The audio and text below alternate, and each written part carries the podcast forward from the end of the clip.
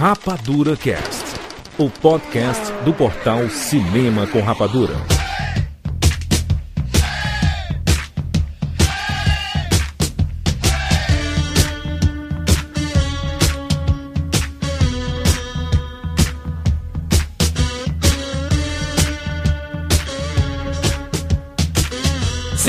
Seja bem-vindo, seres Rapadura em todo o Brasil. Está começando mais uma edição do Rapadura Cast. Eu sou Júlio de Filho e no programa de hoje nós vamos falar sobre os indicados ao Globo de Ouro 2020. Estamos aqui com Tchak Siqueira. Júlio de Filho, quero saber quem vai ser o primeiro a dar um discurso bêbado no Globo de Ouro esse ano. Olha só, Rogério Montanari. Eu queria dizer aqui que nós tentamos, mas o Jurandir não deixou falar de TV. Catiuxa Barcelos. Hoje vim aqui na caravana coreana defender Parasita com unhas e dentes. Tá certíssima. E de volta, Rapadura Cast, Ricardo Rente. Adam Driver, meu filho, olha, sou fã desde criancinha. Já ganhou. Já. Já ganhou. Uh, uh, uh, já ganhou. Olha só, reunimos este timaço para falar sobre os indicados ao Globo de Ouro 2020. Sim, Rapadura Cash, uma das metas para 2020 é voltar com nossos episódios de premiações, exatamente. Sempre que tiver Globo de Ouro e Oscar, vamos fazer um podcast com os indicados, comentando nossos palpites e tudo mais. E pós-evento, vamos fazer um balanço em outra edição do Rapadura Cast, voltando às origens do nosso podcast, né? Em que a gente sempre fazia isso. E a gente deixou de fazer com o tempo, mas é bem bacana, é bom que a gente pode discutir sobre vários filmes e sobre a premiação em si. Lembrando que o link com todos os indicados está na postagem desse podcast. É só acessar aí rapaduracast.com.br. E cara, estamos de volta aqui para mais um recado muito importante do Ministério da Saúde.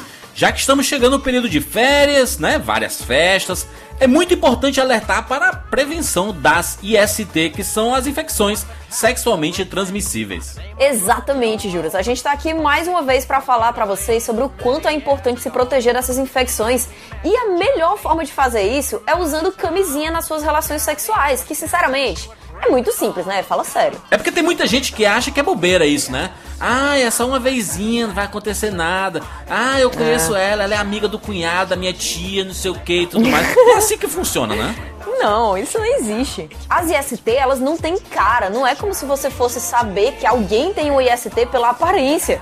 Então não tem desculpa. Tem que usar camisinha sim, sempre. Inclusive no sexo oral, viu, gente? Exatamente. Além das camisinhas serem distribuídas gratuitamente em todas as unidades de saúde, é muito importante que se você se descuidou e não usou camisinha, mesmo que tenha sido só uma vez, vá até uma unidade de saúde para fazer os testes para saber se você tem alguma IST, né? A maioria dos testes são feitos ali, na hora. E se você tiver alguma infecção, já começa o tratamento. Todos os tratamentos também são gratuitos pelo SUS. Isso aí, acesse o site do Ministério da Saúde, saúde.gov.br/IST ou clica no link que está aqui na postagem desse episódio, que lá você pode tirar todas as suas dúvidas sobre as IST e assistir os novos vídeos da campanha.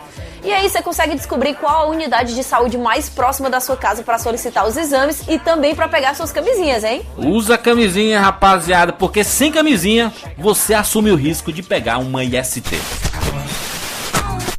É isso, vamos falar sobre o Globo de Ouro 2020 agora, aqui no Rapadura Cast. Eu sou Regim Ponciano, de Rosário, Santa Fé, Argentina, e bem-vindos ao mundo espetacular do cinema. James Bond. Life was life. You can't handle the truth, Johnny. I'll be back. And the Oscar goes to Rapadura Cast. And the Golden Globe goes to Rami Malek. Rami Malek, ladies and gentlemen. gonna be a long, long time. Touchdown brings me round again to find I'm not the man they think I am at home. Oh no, no, no. I'm a rocket man. Globo de Ouro, esta premiação que, né? Quem gosta do Globo de Ouro?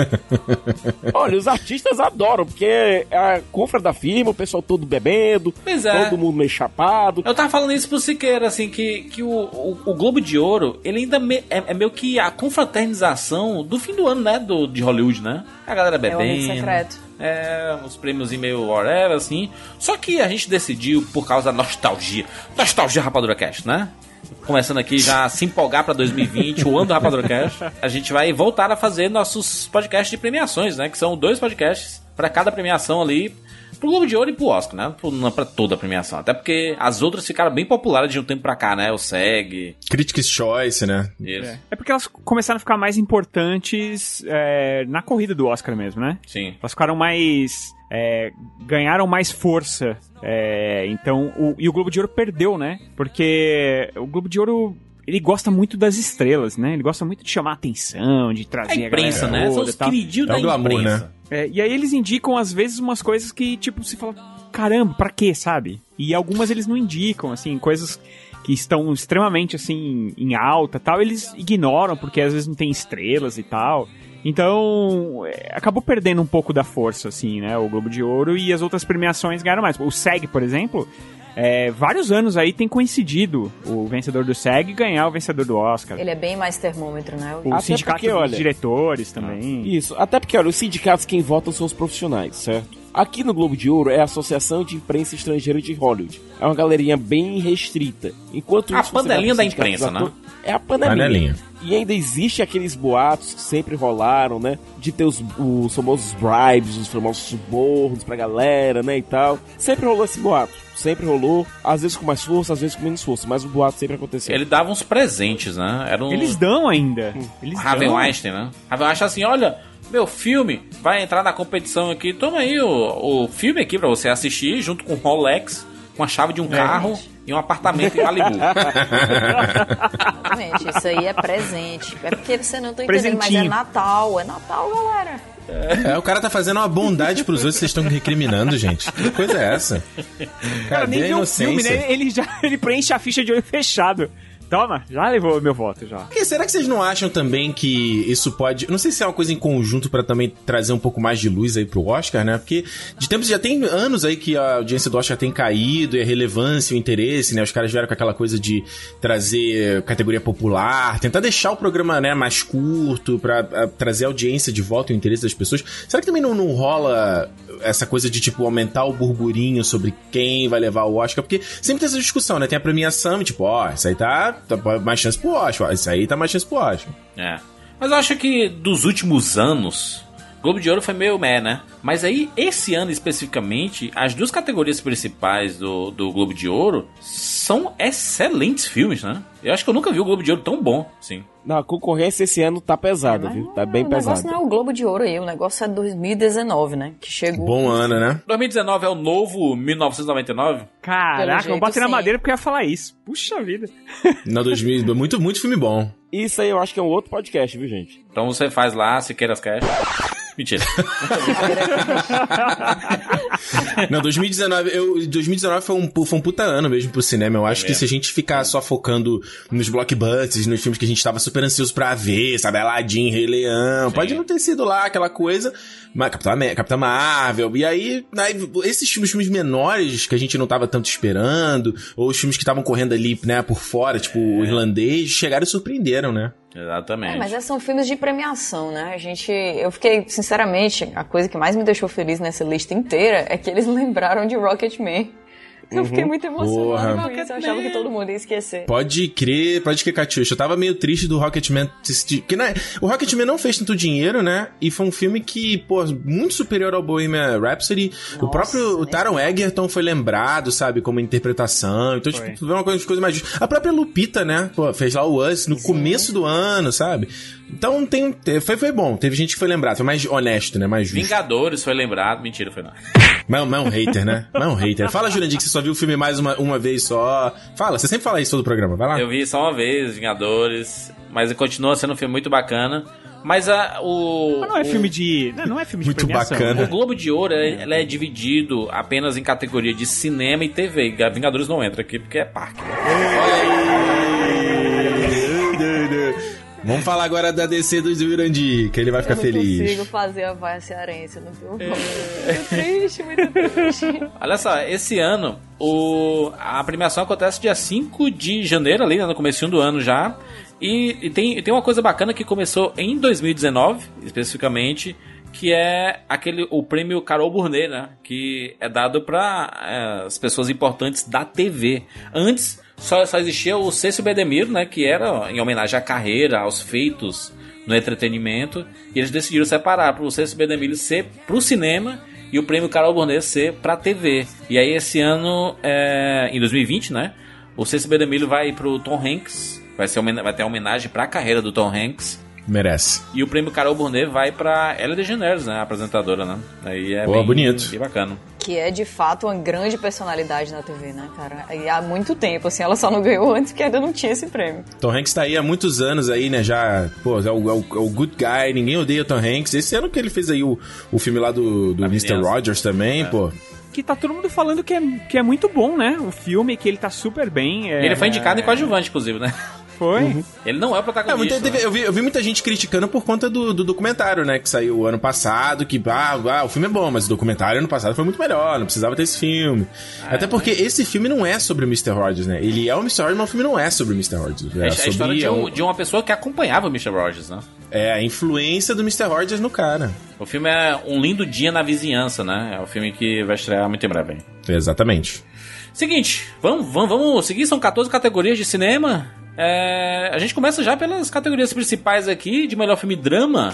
Os cinco indicados: 1917, O Irlandês, Coringa, História de um Casamento e Dois Papas. Cacete. Rapaz. Olha, porrada, viu? Porrada. Eu tô doido pra ver o 1917, vai estrear aqui no Natal, aqui no Canadá, dia 25. Aqui só em fevereiro. E, Aqui Tô- nunca, né? Não, e eu tô ansioso porque tá- traz aí o Sam Mendes e do, do Skyfall, né, pra Sim. quem lembra aí, e o Roger Dickens, pô, maluco absurdo, e parece que o filme é todo feito naquele esquema igual do Birdman, né, que é como se fosse um shot É, inteiro Plano na sequência, né? guerra. Eu vi review de gente comparando o filme com Dunkirk no aspecto dos personagens serem meio flat, entendeu? Hum. Do filme estar mais focado no evento e, e os personagens não são muito desenvolvidos. Isso é uma coisa que eu particularmente não gosto. Mas, cara, o Roger Dickens é sempre um gozo ver o filme dele, né? Aquela Sim. o gozo visual, então, porra. É, só complementando em relação ao 1917, o Dickens disse que esse foi o projeto mais insano da vida dele, o mais complicado, até por conta do desafio de você fazer tudo num falso shot, entre aspas, né? Agora, É. quanto ao irlandês, gente, é um épico que o Martin Scorsese tava desenvolvendo há anos, tava tentando tirar do papel e tal, conseguiu. É um puta filmaço, tem chance real de levar, tem, mas a concorrência tá muito boa, até mesmo dentro da própria Netflix, cara. Que é uma coisa que a gente tem que falar aqui, que desses filmes aqui, dos de, de Crime drama, vermelho. três são da Netflix. É, rapaz, Netflix aí. A Netflix ela conseguiu dar o, o drible do problema da, da- né, da- das premiações, né? Que falava assim: Netflix não pode porque é o streaming, não sei o que. Ela, tá certo, então eu vou lançar o filme no cinema um mês antes aí, ele fica em cartaz aí, pronto. É, esse assunto meio que parece que morreu, né, cara? Com, com o irlandês, que foi muito claro ali, o próprio Scorsese foi na época, foi, ó, foi a única empresa que quis bancar a parada. Queria que o filme ficasse mais tempo no cinema, mas é, é o que é, é o que, é o que tem pra hoje, né? sim. E eu acho que ano passado teve com o Roma, que foi né, um puta sucesso, aí esse ano, pô, tu tem o Irlandês, História de Casamento, Dois Papas, e do, até o próprio Dolemite também, do Ed Murphy, sabe? Então, tipo, os caras vieram pesado ano. Eu acho que, é, pra mim, hoje em dia, Netflix, série, eles na série original, eu nem eu passo direto, não vejo, porque cansei. Mas os filmes, tô, tô dentro. Todo ano vai ser isso, viu, Ricardo? A Netflix deve ter uns cinco, uns quatro ou cinco filmes desses, assim, de, de premiação, feitos exclusivamente pra ganhar prêmio. Filme Exato, mas né? vocês lembram que a Netflix não fazia filme original bom? Assim, que era muito difícil a gente conseguir um, um original Netflix se você ficasse, poxa, isso aqui é. Tipo, eles lançavam uns filmes meio lixeira, né? E aí agora é engraçado. Aquele do Brad Pitt, o War Machine? evolução, né? Horrível. Porque ano após ano a gente vê as coisas mudando. E no ano passado a gente tava tendo aquela grande discussão sobre ah, vai acabar o cinema, né? Ah, porque Roma isso, Roma aquilo. E agora, assim, três filmes aí indicados, ninguém tá discutindo, não tem mais o que discutir. E a força foi anunciada, né? Pega o talento que eles pegaram aqui, que eles trouxeram. Você tem Noah Baumbach, você tem o Fernando Meirelles, você tem o Martin Fock Scorsese. É. Eu fiquei surpreso que o Uncut Gems aí, que é do, do com o, o Adam Sandler, né? Eu tô direto entrando aqui no site pra comprar ingresso pro filme, ingresso não aparece. Descobri hoje que o filme vai estar na Netflix. Eu, caraca, mano. É, mercado internacional ele vai pra Netflix, ele já tem data de estreia aqui no Brasil também. Dia É 31 janeiro agora, jane- né? É, dia 31 de janeiro, é, com o título nacional aqui de é, Joias Brutas. É fui de um tempo pra cá, viu, Kat? Isso que o. Assim, em 2015 começou a aparecer alguns filmes ali da Netflix é, com carinho de premiação, tipo aquele Beast of No Nation, né? Que saiu em 2015. Mas ele sofreu muitas O polêmicas. primeiro, né? De que ele foi boicotado, né, na- na- nas premiações, porque a pessoa dizia, não, mas não, não, é, não é cinema, é stream, então é TV, é outra coisa, não, não deve disputar e tudo. Então foi um filme que poderia ter sido premiado em algumas categorias e foi, né, é, deixado de lado, né?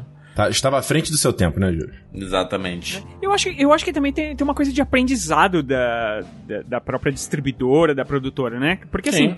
É, quero não, a, a- a Netflix começou a produzir agora há pouco. Não faz tanto tempo assim, se for avaliar. E, tipo, eles começaram muito grande com série, então eles tinham muita experiência em séries. Eles precisavam trazer pessoas da, da, da indústria para começarem a, a maturar essa produção lá dentro do estúdio, entendeu? Então, quer dizer, é natural que logo de cara os caras não lancem filmes inacreditáveis, apesar que o Beasts of No Nation foi tipo, sei lá, no- é o primeiro filme do Netflix, assim, se eu não me engano, sabe? E já É. era uma, uma grande produção, mas eles precisavam ainda dessa experiência. E eu acho que é natural que os filmes venham melhorando com o tempo, assim, sabe? Eu acho que até os filmes mais bobinhos e tal, você vai ver que você vê que tem um valor de produção maior, que, sabe, tem uma, um, um roteiro um pouquinho mais elaborado, tal coisa que nos primeiros filmes realmente passavam em branco, né? É, eu acho que é o que você falou, né, Rogério? Tem a coisa muito do, do, do grande nome ali legitimar a parada, né? Foi o que a Apple fez aí com os- o J.J. Abrams e o Spielberg pro, pro Apple TV Plus, né? Trouxeram os dois, trouxeram o Shyamala pra dizer, ó, essa galera aqui, ó, tá botando o nome deles no nosso produto pra a galera falar, ah, ok, então, então vou dar, é, vale, vale a minha atenção, né? É, então, mas aí eles são, eles são, eles perceberam, né, que tem essa coisa muito grande no mercado que é uma falta que existe de gente pra financiar filmes de pessoas que são grandes, assim. A gente pega, por exemplo, o Scarlett Johansson, Adam Driver, que estão brilhando em filmes da Disney, né, Vingadores, Star Wars e tal, e aí eles vão fazer um, um filme de arte. Às vezes a galera não, não quer financiar, às vezes não quer ir atrás. A Netflix entra com a grana e aí ganha esse respaldo, ganha esses nomes cada vez maiores. Isso está sendo uma coisa muito lucrativa para eles, assim, em- termos de branding, sabe? Porque eles estão crescendo demais em premiações desse jeito. Sim. Ou só, é, o só pegar o História de um Casamento, né? Que é um, um absurdo de filme. E tem uma atuação ali do Adam Driver que é. Aliás, os, os dois estão excelentes, né? Mas tem o Adam Driver, tem uma hora ali que, que você olha assim. Caraca, meu irmão. Que, que é Lembrando que o. Noah Baumbach já tinha lançado o último filme dele também na Netflix, né? Que foi lá o Marriage Stories, né? Lançou em 2017 com Dustin Hoffman, o Ben Stiller, Adam- o Adam Sandler também, né? É, é legal porque você vê até no caso... Tudo bem que vocês já falaram, eles fizeram rapadura aqui sobre o Scorsese, toda essa treta dele, então não vai nem repetir tanto. Mas o próprio fato dele ter conseguido só o financiamento pela, pela Netflix, pô, os caras... Cara, mais de 100, 100 milhões de dólares, cara. Não é, não é grana de pinga, Não. né? Quase 150 milhões de dólares. É, É muito, grana. dinhe- é muito dinheiro, cara. E aí, os É caras. um filme que não ia você- dar retorno comercial, né? No cinema. Zero. Zero. Jurandir, Olha, o, o Silêncio, que foi o último do Scorsese também. Cara, o filme fez 7 milhões, cara, de bilheteria. Que é isso aí, acabou. Não tem como olha, também, né? Vamos considerar aqui, o filme foi. Vi é, a Netflix lançou um número de 26 milhões de espectadores, né? Cara, 26 milhões de espectadores, a gente colocando o ingresso. Não chega em 100 milhões, cara. Não chega em 100 milhões. Não chega. Não, e outra Mas é- coisa, mas- você, mas é acha que falou, que, cara. você acha que essas 26 milhões de pessoas pagariam pra assistir o filme? Aí que tá, tem É, essa também. Sairia O de casa, ficaria tá em 3 horas e meia dentro do cinema. né? É, às vezes ele tá ali em casa, fala, opa, é, tem esse filminho aqui, o Scorsese, olha, o De Niro, pai, clica lá. Vê, vê fazendo stories igual o Jurandir. Pra Netflix é um sucesso foda. É brand, né? É brand, né? Assim, é o cara, o Martin Scorsese tem um filme hum, é, é, original aqui que, que vai ficar no meu catálogo para sempre. Para sempre. É. Com Robert De Niro, Al Pacino e Joey Pesci, você só pode assistir aqui. O encontro, né? O encontro da aqui- década. Vamos pegar aqui uma- o sucesso financeiro, certo? É, 26 milhões de pessoas assistiram, beleza. Agora, será que essas 26 milhões de pessoas, se não tivessem o filme já disponível na televisão, no, no serviço de streaming, iriam pagar pra assistir o Jamais. filme? Foi o que o Rogério falou, pô. É? Pois é. Não, e, e sabe qual é o negócio do Netflix? É que é o seguinte: o cara quer assistir o irlandês, de repente a mãe de família fala, pô, adoro os filmes do De Niro. Aí ela vai lá e assiste o irlandês. Aí a filha, pô, eu queria, eu gosto dessas comédias românticas com. Como é aquele- ator que tá em todos os filmes do Netflix? Eu Noah nunca lembro o nome dele. É, quero assistir um filme com o Noah Centineo, aí vai, tem filme pra ele. Aí a criança, pô, mas eu quero ver o desenho. Tem lá, entendeu? Então quer dizer, o Netflix, ele fecha o cerco, ele cerca o, o boi e, cara, não tem saída. Então, é, essa é a ideia, entendeu? É de que, por exemplo, você tem 26 milhões assistindo isso, mas, cara, tem muita gente que, que assinou, eu, por exemplo, conheço gente que fica desassinando e assinando toda hora, e que assinou de novo pra poder assistir o irlandês. Esse cara, de repente, ele assina assistir o irlandês, mas ele também vai ver o desenho é, é, ali da, da, sei lá, o Klaus. Irmão do Jorel, Klaus. por exemplo, que, que, que aqui no Brasil tá disponível. É, ele vai assistir o Klaus, que é um desenho, que é uma animação original muito boa, inclusive. Então, é, é- esse é o jeito deles, fazer, deles fazerem a coisa. Então, quer dizer, pra eles 26 milhões num filme de 3 horas e meia é sucesso demais. e Coisa É que o sucesso, cinema é. dificilmente aconteceria isso. Sim. cara. Uma coisa Cara, legal pega também o que gasto- eles. Pega o gasto com pipoca, pega o gasto com estacionamento. É, o custo-benefício ele é, ele é muito grande, mas é, é difícil de mensurar o, retorno que o investimento numa produção dessa de 160 milhões é muita grana, né? Pra, pra você investir. É, não, não é um investimento direto, né, Juras? Sim, ele tá falando, ele é indi- é indireto. E eu gosto muito como na Netflix também ele oferece uma coisa diferente no, do, do cinema, que é o caso de extra também, né? Tipo, você tem lá, tem um making-offzinho ali, o pa- papo do Scorsese com os três atores ali. Aí o, o, a História de Casamento é a mesma coisa. O, a- o, da, o outro da Ava DuVernay, que ela lançou agora há pouco Sim. também, esqueci o nome dele. Saiu agora pequenininho, curta dela. Tem, do, é, DuVernay ou Eu nunca sei. Do Benê. É do Vernier. Tem sempre, tem sempre o extrazinho também ali pra desenvolver a história do filme. Então é legal, né? Tem o complementozinho. O El Camino do Breaking Bad tinha lá o extrazinho com making off. Tá Sim, bem bacana, né? É verdade, isso é verdade. O irlandês, né? Ele é, acho que dessa categoria de melhor filme drama, ele acaba sendo o filme que mais chama a atenção de todos. Assim, acho que pelo tamanho e pela importância, pelo, por ser do Martin Scorsese. Mas você vê ali o, História de um Casamento, que é um filme de drama, ele tem um- uma. ele beira uma comédia em determinado momento, assim. É, ele é meio melancólico, né? Mas é meio agridoce também, às vezes. É, e tem dois papas, né, cara? É um filme. de- É, Cara, Dois Papas Difícil. é incrível. Pra mim, eu achei o filme incrível. Fernando Meirelles, hein? Brasil no Globo de Pois Ouro. é. Brasil no Wallace, é, Brasil É um diálogo de duas pessoas, de dois acadêmicos, um com a experiência mais é, hands-on na situação, o outro que se prendeu mais na academia, os dois com visões completamente diferentes sobre a fé, discutindo sobre como abordar os problemas da igreja e como abordar crises de fé pessoais. É um filme que pra mim é soberbo. É, É o Papa É, Francisco o e o Papa é o outro lá, né? O, o Bento coisa- XVI. O Bento XVI, né? Coisado lá. É. É, só que na época era o Papa Bento XVI e o cardeal Jorge Bergoglio. Hum. Mas vamos lá, me, me, me explica aí. Esse filme não é baseado em história real, né? Tipo assim, ele- não quer dizer que isso realmente aconteceu. Ele é uma. São personagens de. que- pessoas que existiram, obviamente, mas é uma situação fictícia ali, esse Que papo existem, entre eles, né? Eles estão vivos ainda. É, pessoas que. Ah, achei que o Bento tinha morrido já. Não, não, não morreu ainda. É, pessoas que existem, meio como The Crown, você não pode saber que as coisas aconteceram daquele modo específico. Porque não Uhum. foi público, né? Saquei. E é uma Saquei. situação muito intimista, são diálogos muito intimistas. É, são duas pessoas que estão se revelando uma pra outra. É quase como uma confissão de um pro outro. É. É um filme, mas que, apesar de ter todo esse tom de é, acadêmico, é um filme que consegue ser bem divertido, consegue ser bem engraçado em alguns pontos.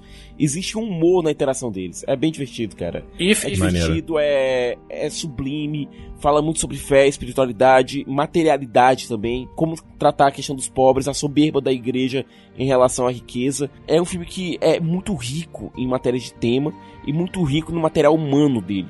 Aí. Eu adorei. adorei. O, e, e fechando o quinteto aí, né? O Coringa, né? Não menos importante aí, filme do Todd Phillips. Nada menos.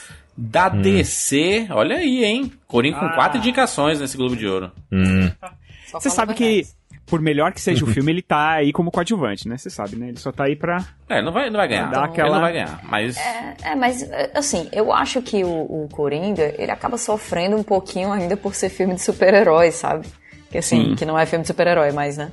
A gente sabe que existe um, um certo preconceito. Ele entrou aí porque, putz, não, tá, não dá pra não, não colocar. Foi um, um dos maiores símbolos de filmes dramáticos aí desse ano.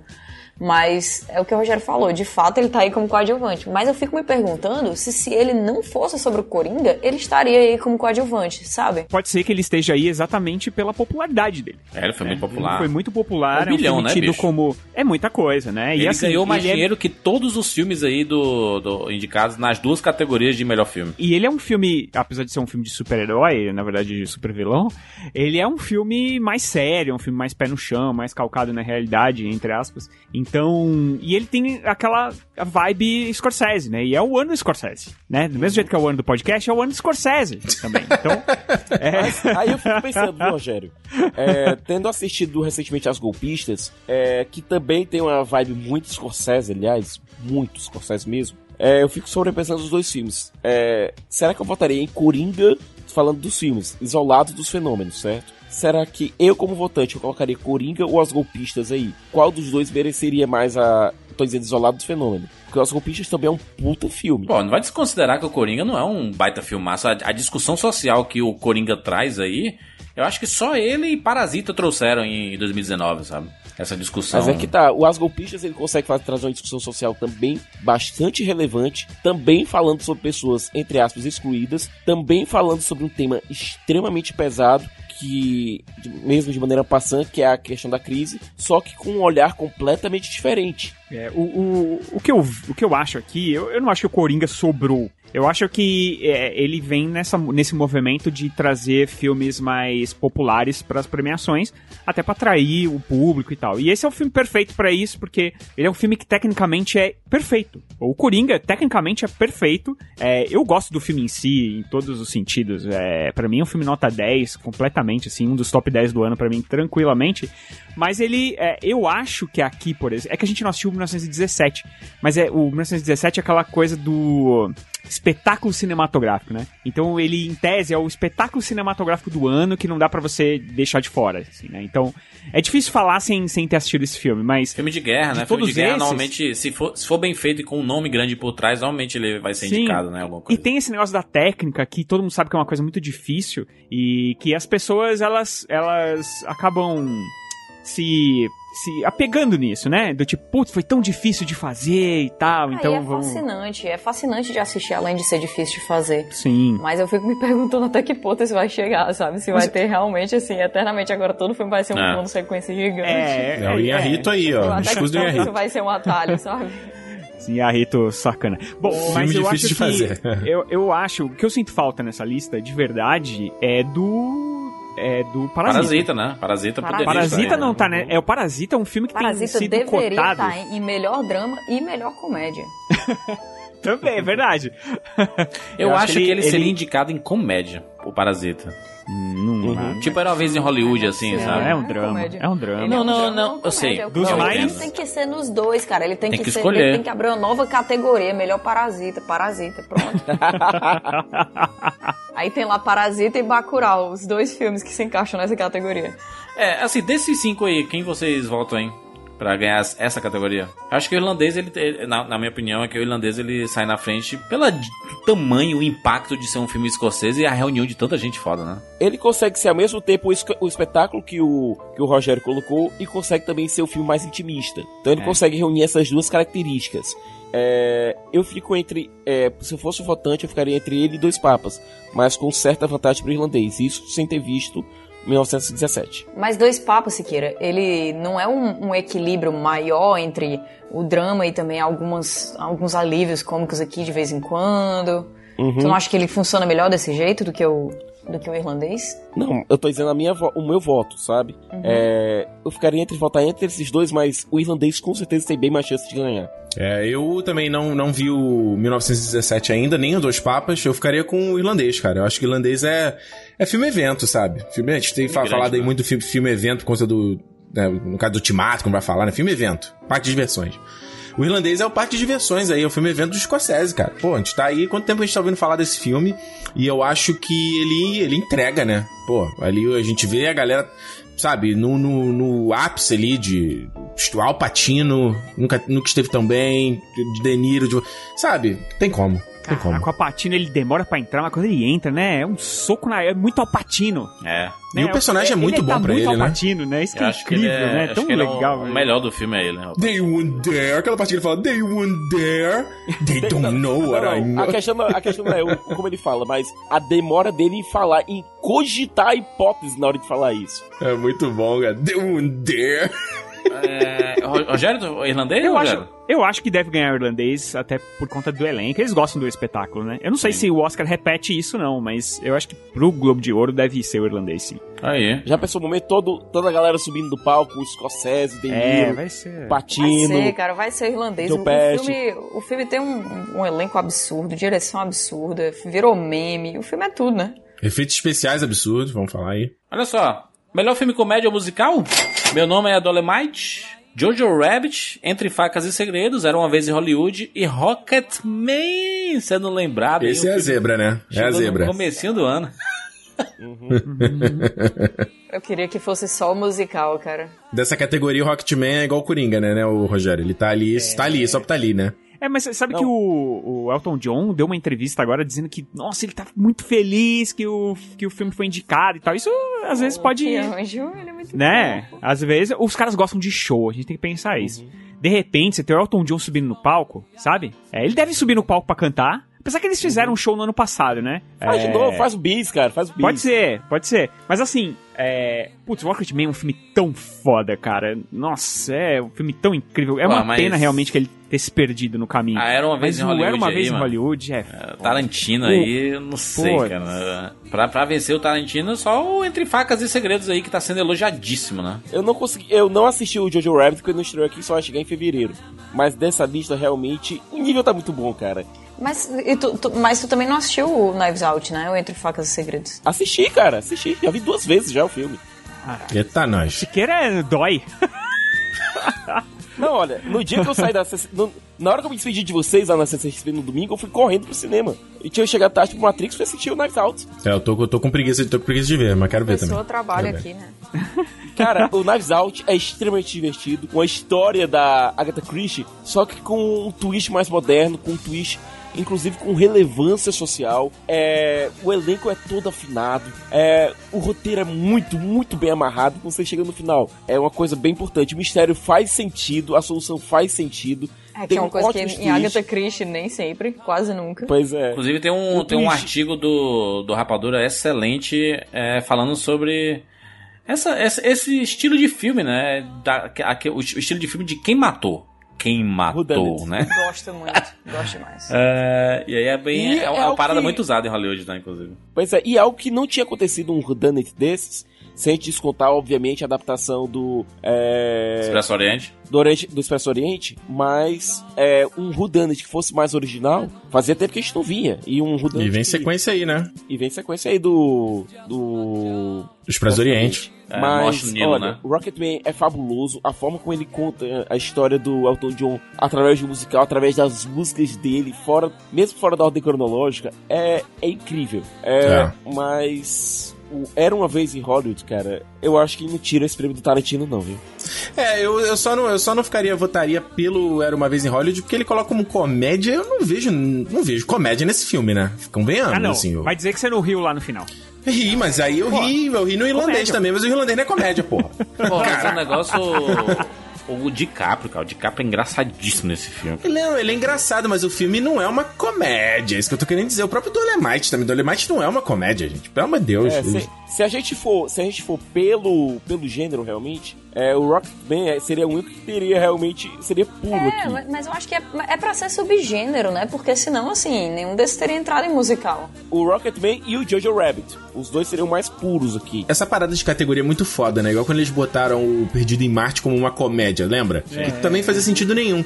E se você for pegar mesmo, o próprio Jojo Rabbit, ele não é uma comédia. Isso foi uma das grandes surpresas do filme pra mim. É, Porque eu tava que eu esperando uma perguntar, Você coisa. assistiu, né? Você assistiu, né, Eu Ricardo? vi, É- é eu o vi, vi, pra mim tá num top 10 do ano. E principalmente porque eu tava imaginando que o Taika ia fazer algo muito na linha. Eu, eu sou muito fã do Era, que fizemos nas sombras, né? Que fazemos nas sombras. Uhum. Só que ele faz uma parada mais na linha lá do Hunt for the Wilder People. Como é que é em português esse nome? Esqueci. É o Aventura de Rick Baker, não é? Uma coisa assim? É, essa aventura de Esse filme, ele é mais nessa É pegada, só que mais sério ainda. Então, mesmo essa parada do, do Taika tá de, de Hitler, ele quase não aparece, entendeu? Ele usa com muita economia essa piada do, do, do amigo imaginário do Hitler.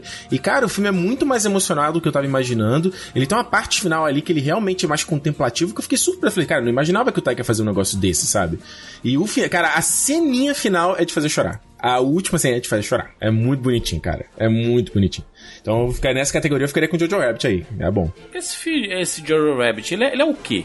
É, é um pivete que tem um amigo imaginário, é o amigo imaginário é o Hitler? É. Esse garoto, ele é um fanático, ele é um ele é na- nazista fanático, assim, ele tá doido pra entrar na, na academia de, de nazistas, digamos assim. É da juventude nazista, não é isso? Isso, ele é um recruta. Então, é tipo, é tipo os escoteirinhos, só que voltado pro nazismo. Aí tem uma- essa primeira parte ali, que é a parte mais engraçada de comédia. E, pô, o Sam Rockwell tá excelente, como sempre. A, a própria Rebel Wilson, que eu não gosto dela, tá engraçada. Tem umas pedras boas ali, entendeu? E aí o filme dá uma virada quando ele descobre que a mãe dele tá escondendo uma menina judia na, na casa. Meu Deus. E é, e aí e, é muito legal Escondendo assim no quarto, desenvol- as coisas assim? é, ela, se- ela se esconde tipo numa. Como é que, como é que se chama? Tipo, é, como é, que, é, é- é que aqui, no, aqui no, no Canadá, Estados Unidos tem muito isso, que é tipo, você tem um. Como se fosse um armário que ele é embutido dentro da construção da casa. Porão. entendeu? né? Não, não chega a ser um porão, Juras. Ele queria, tipo assim, é um quarto. É uma passagem secreta, segundo- assim, né? Uma- uma- Caraca, parasita isso aí, mano. É um quarto armário, né? Você chama de den, é. Ele é um, tipo um depósito, entendeu? Que ele é espaçoso e tal. Então a menina, ela tá escondida ali, entendeu? Ela tá, ela tem um. Dispensa. Isso, exatamente. E ele começa a descobrir eh, o que que é essa garota e a mãe dele, né, a- que é a Scarlett Johansson, que tá maravilhosa, ela tá, cara, tá, ela tá adorável nesse filme. Ela, ela passa sempre o dia na rua, assim, ele não sabe o que, que ela tá fazendo, onde ela tá, e o filme nem explora muito isso. E aí, esse filme pra mim é um meu primeiro amor ali, Macaulay Culkin ali, no passado no nazismo, entendeu? É muito Minha Nossa bonitinho. Senhora. cara. É, é, é muito bonitinho, cara. É muito bonitinho. O, eu vou, vou falar um pouquinho sobre o, o Dolomite, do Ed Murphy. Filme que eu assisti no avião. assisti no avião, voltando de, de viagem. É, e gostei, gostei bastante, cara. O Ed Murphy tá, tá bem bom. É bom ver o Ed Murphy fazendo. é, voltando, né? A fazer. é, uns filmes assim que sejam interessantes, né? Porque eu nunca gostei daqueles que ele se transforma demais em Norbit, aquela parada toda assim, sabe? Que ele faz 300 papéis. Eu, eu, não, eu, eu gosto do Ed Murphy do passado, né? Aquele do Tiro da Pesada, né? Do Príncipe de Nova York e tudo mais. E aqui ele faz um... É, é meio que um retorno do... Do Ed Murphy, que ele faz... É um cara engraçado, ele faz um stand-up, ele é meio cafetão, assim, é meio loser. E aí ele, ele começa a fazer rimas é, que ele roubou de um cara, um cara de rua, assim, que ele precisava de uma grana, e o cara ficava rimando, cantando na rua. Aí ele gravou essas, essas rimas e começou a fazer stand-up com essas rimas, começou a fazer sucesso. É um filme bem bacana, um filme com um elenco excelente, filme divertido, um filme com, com músicas de verdade, né? Ma- Marvin Gaye tocando, Jack Brown. É um Black Exploitation, assim, bonitão, sabe? Eu, eu gostei, mas eu acho que não tem chance nessa categoria, não, assim, sabe? O filme é um filme muito, muito redondinho, né, Jura? Vamos falar, É. né? Ele é muito redondinho, se ele não. É, não você. É, é aquela, aquele mal de filme biografia, né? Que você consegue ver os beats do filme, né? Você sabe o que, que vai acontecer em cada ponto. E o Dolemite é meio nesse esquema, né? Se ele não tem muito conflito, quando tem a coisa facilmente resolvida e o cara tá indo de, em altas, ele só vai pra mais altas, entendeu? E ele é muito chapa branca também, né? O, Não explora. o, o negócio do. Estranho Ah. ter entrado. Hum. É muito estranho ter entrado desse jeito. Não, não faz sentido. Tinha outras coisas pra entrarem aqui que eram que eram mais assim intelectualmente estimulantes, que fizeram um grande sucesso. Esse negócio da- das coisas não serem lançadas perto da da época de premiação, elas sofrem muito. Kat, nesse sentido, tem o Fora de Série da Olivia Wilde que podia muito sim, bem ter entrado sim, aqui. o Booksmart O próprio As Golpistas que eu falei aqui, já que a gente tem essa confusão do que é drama do que deveria, é comédia. deveria ter entrado, deveria ter entrado. Dois filmes, aliás, dirigidos e escritos por mulheres que podiam muito bem ter entrado aqui. É, eu não, não, não sei. Mas tem Quentin Tarantino, né? Era uma vez em Hollywood, talvez seja o nome mais forte desse, de- dessa ganhar. categoria, né? ganhar, não tem como, não tem como disputar É. com Era Uma Vez em Hollywood. É um filme muito completo em todos os aspectos.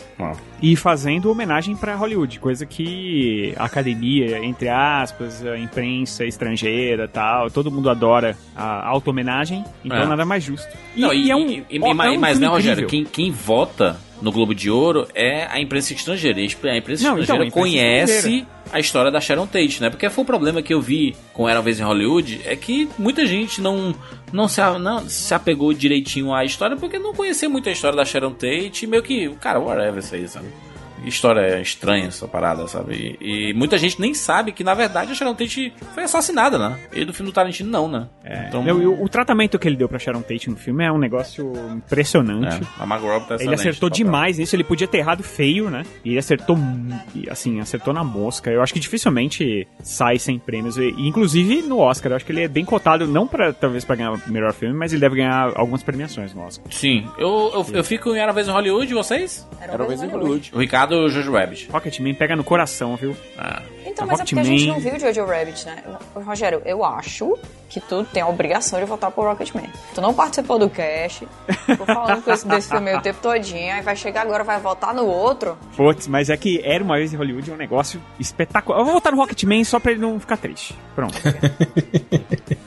E, Bonito. E tu, e tu, Ricardo, no, no Jojo Rabbit mesmo, né?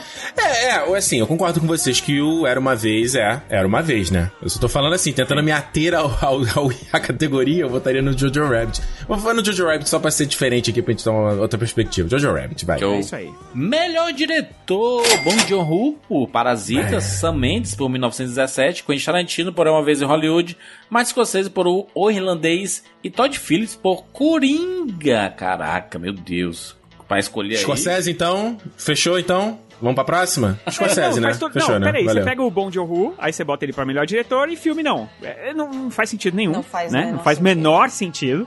Né, o, tipo, sei lá, ah, ele dirigiu uma coisa aí que a coisa não é tão boa, que não merece uma indicação pro melhor filme, mas ele como diretor é Quem incrível. roubou a vaga do Parasita no me- melhor filme drama? Eu acho que foi o Coringa. dois, pa foi o dois papas, eu acho. É, tô com o Rogério também, dois papas, roubou. Foi o dois papas. Cara, Ah, ô, ô, Parasita- Meirelles, eu te adoro, de verdade. Ué, Eu- e foi a mesma coisa aí que a gente tá falando, né? O, do, Dois Papas indicado, mas o Meirelles não tá indicado como melhor diretor. Qual o É muito sentido disso, isso, gente? Não faz sentido, acho que eles colocam assim pra ter a, a representação, né? É porque assim, é, é muito, é muito feio deixar o John Bo, o Bon Joon-ho fora, né? Então vamos colocar ele diretor. Mas o Meirelles é brasileiro, deixa, pode deixar, deixa. O único, fora, não o, o- único diretor que dirigiu é, filme de categoria é, comédia ou musical é o Tarantino, porque dos outros quatro filmes, nenhum tá indicado em melhor diretor. Então já mostra a força do Era uma vez em Hollywood, né? É. E o que, que o Tarantino faz também falando de. de... De controle, né, do filme, né? Com as coisas de. Só aquela. Aquelas. Pô, a sequência que ele faz do personagem do Brad Pitt lá, do Cli- Cliff Booth, né? Sim. Voltando pro trailer dele, sabe? É uma sequência ali de alguns minutos que é o cara só dirigindo. E a parte que ele, que ele faz ali a coisa da contemplação, e aí o cara vai, né, né, recria a coisa sem uso de CGI, sabe? Pega a, a rodovia e faz. Cara, é uma coisa mas que ele- e ele Bicho, conta a história, achou né? Rodovia, cara. Olha, aquilo ali, se não fosse, se não fosse o Dickens é, concorrendo com aquela loucura de 1917, que com certeza vai estar indicado ao Oscar de melhor fotografia, aquela cena somente, essa cena, Ricardo, já É. valeria um Oscar de fotografia. É, Robert- o Robert Richardson, não é? Ele de novo? É, é o parceiro do, do, do- do Tarantino. E aí ele, ele conta uma história, né? Porque o, o, o personagem do Brad Pitt, o Cliff, ele sai lá do, do glamour da, da Los Angeles né, e vai pro, pra periferia, né? Onde ele mora. É, É. num trailer, escondido, né? Então é o, é o Tarantino contando a história sem diálogo, né? Só mostrando. Mas é só, não, é- não é só isso, não, Juras, porque ele tem vários momentos nesse filme, seja nessa cena que a gente falou, seja na, na cena que a Sharon Tate vai no cinema, que a cena, ela não. A história não tá assim. A história não tá andando, de certa forma, mas aí ele tira esses momentos pra, te, pra você sentir a vibe daquela época. É, então, mas não é só a vibe da, da, da época, né? É a história de Los Angeles mesmo. Porque, porque a gente fala muito sobre Hollywood, né? Mas, mas Los Angeles, cara, é uma cidade que, assim, tem em várias ruas, assim, tem cheiro de mijo, sabe? É isso mesmo. Você só imagina que é tudo calçada da fama, mas não é. E até esse outro lado de Hollywood também é contemplado aqui. por conta do, do Brad Pitt, né, e tal, na, na chegada dele na casa dele, a maneira como a gente vê a comida enlatada, e é uma coisa totalmente diferente. Da, Ele fala dos hippies, né? Porque nos anos, no Sim, final dos anos fala 60, hippies né? que também estão em outra, em outra área ali, que é próxima à cidade. Então tem toda essa. meio que o ecossistema que fez aquilo tudo funcionar daquela maneira na época, sabe? É. Tinha os hippies, tinha esse lado da cidade que era mais pobre, né? Assim, tinha o lado que era muito cheio de celebridade, tinha a coisa de, de Hollywood, tinha os estúdios, tinha os cenários. Era o contraste, tudo. né? Então, O cenário, É, então- o cenário abandonado, né? Que é onde ficam os hippies e tal, a galera do, do Exato, Charlie. então, isso tudo faz parte dessa época, isso tudo construiu a Hollywood daquela época. Então, é, a cidade não deixa de ser um grande personagem aqui, né? Ah. E é uma cidade que todo mundo ama dentro de Hollywood, que, que com certeza tá levando em, em consideração isso aí. Deve bater um, um saudosismo, né? A gente Com não tem certeza. isso porque a gente não vive Não em viveu, Los né? Angeles, É. mas imagina que você é um cara, assim, sei lá, da idade da maioria dos votantes aqui. Porra, mas, mas eu fico pensando aqui que o, o Bong Joon-ho, ele, a, a direção dele do Parasita, ela é espetacular. Tem, tem, uma, tem uma cena, tem uma cena específica, que é quando eles estão fugindo da casa dos patrões, é, se esgueirando assim, sabe? Como... como e e, a, a, a referência baratas parasitas, né, assim, é clara, né, deles descendo a cidade, as escadas, e a chuva meio que levando ele. Caraca, que direção espetacular ali, vou dizer, viu? É inacreditável. Eu acho, eu acho de todo mundo aqui dessa lista, com exceção do Todd Phillips, merece levar, né?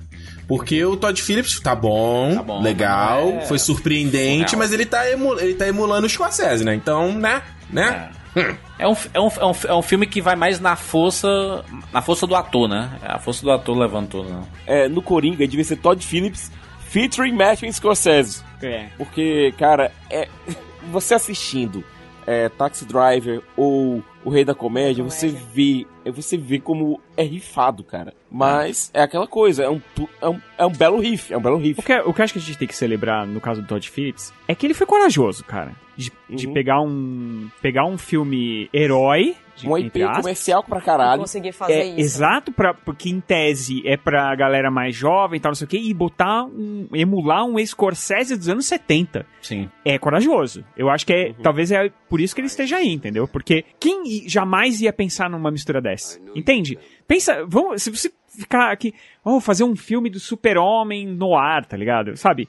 É muito diferente, cara. É muito diferente, é uma ideia é, muito interessante, assim. É, eu acho que é por isso que ele tá aí, entendeu? Quem ganha? Pela coragem e tal. Quem ganha? Eu acho que Bom John Woo. Eu também, Bom John Ho. É o Nossa, diretor que eu eu queria escolho muito, pra esta muito categoria. nessa. O meu voto seria dele também, Bom João Hu. É, o meu voto com certeza é pra ele. Torço Ricardo? demais, demais mesmo. Cara, pra mim, Martin Scorsese. Porque Aí. o que, que ele fez no irlandês, o filme é gigante, mano. Olha o tanto de setup, o tanto de set, o tanto Coragem, de cenário, né? o Coragem tanto de fazer um filme de posição 3 de horas e meia. É, eu não digo nem isso, porque se você vê ali o, o silêncio, também tem mais que três horas, entendeu? Mas é a coisa de. do- o, o, o filme, ele não parece ser. Por exemplo, tiver um Vingadores Ultimato, você vê, pô, é um filme grande. Vê um Senhor dos Anéis, porra, é um filme grande. entendeu? O, o irlandês, ele é um filme, como o Siqueira falou, ele é um filme pequeno em termos, mas ele é gigante, cara. O quanto que as cenas são muito rápidas, ele corta. pra- É, é muito ágil É, o filme, eu acho, entendeu? acho que a, dura, a duração, ela não é, é a, a que relevância, assim, ágil, né? não. Porque tem, tem gente que fala assim, ai meu Deus, o filme é gigante, não sei o quê.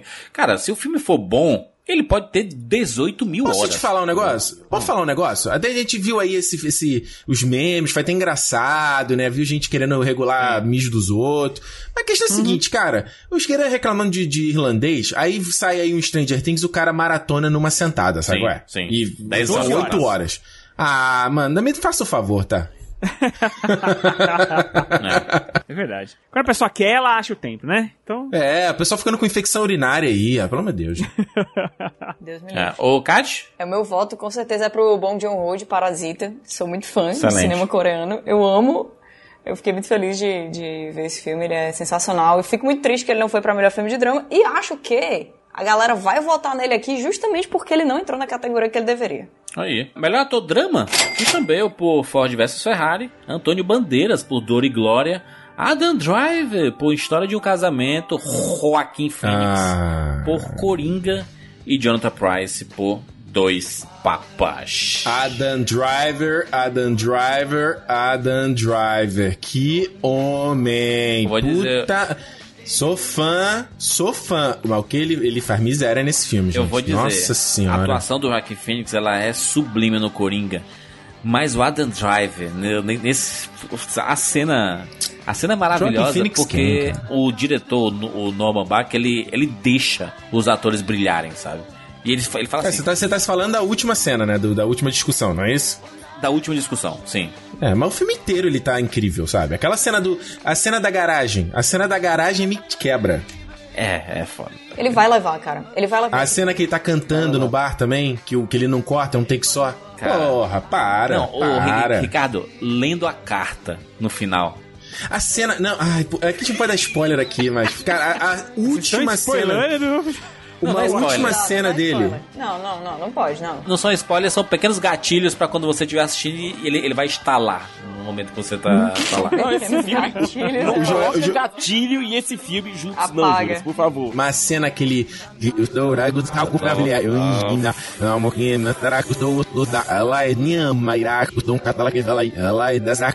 cara. É a cena da carta, né, que você tá falando, né? Sim, a cena da carta, ela é. Pô, o Adam Driver ele está sublime. E olha que eu- é, um, é um- é um ator que eu, eu- eu não gostava tanto assim, porque eu acho que ele é meio desengonçado no cinema, assim, sabe? É meio estranho ele. Mas, ele- porra, a atuação, a atuação desse filme, do, do- ele, ele, ele atua tão foda. E eu acho que. é, eu, eu, eu vi notícia dizendo que os atores falando que tudo que foi falado é escrito, não teve nada improvisado. Tava tudo no roteiro. Mas. Isso eu fiquei Mas- abolado. Eu fiquei bolado. a ação corporal dos atores, eu acho que teve muita improvisação, inclusive do Adam Drive, de ficar de joelho. Foda, foda. A veia É, saindo do corporal, rosto ali. corporal talvez, mas assim, eles comentaram que até os suspiros, as pausas no meio das falas, era tudo escrito no roteiro. Nada foi improvisação. É, o Que é, inacreditável. É, o, É. o, o Joaquim Fênix, ele é maluco, né? Ele é maluco, né? Tem uma entrega foda no filme e, e tem umas coisas estranhas, né? Tem umas coisas de bastidores que saíram aí, que é meio bizarro. É, mas é foda, o cara fez cara, o cara conseguiu. É foda quando você vai interpretar um personagem que alguém já fez o personagem perfeitamente, sabe? Não, não existe Sim. um substituto, o, Heath Ledger, no caso, né? E aí você fala assim, cara, como é que você vai interpretar o mesmo personagem e ser brilhante também? A Joaquim Fênix vai Eu vou, te falar, eu vou te falar que o Rockin' Phoenix, é, pô, quem, é, tá, eu concordo 100% com, você, com o que você falou. Mas, sei lá, eu vendo depois do filme, né, revendo algumas Cara. coisas, tem uma- algumas coisas que me incomodou nele. Tipo, eu não entendo por que, por exemplo, naquela sequência final do talk show, ele tá fazendo uma coisa afetada, sabe? Você reparou isso? Sim, eu não entendi que Comentou escolha... Ele tá, ele tá meio Que puto. escolha né? foi ele tá essa? Meio puto, assim. Ele chegou o momento que ele pistolou, sabe? Sabe quando você. É, é, é que, é que nem quando você conhece uma pessoa há muito tempo. E aí é, chega um determinado momento que ela tá na companhia de outras pessoas e ela se transforma, sabe? Ela vira uma outra, um bicho.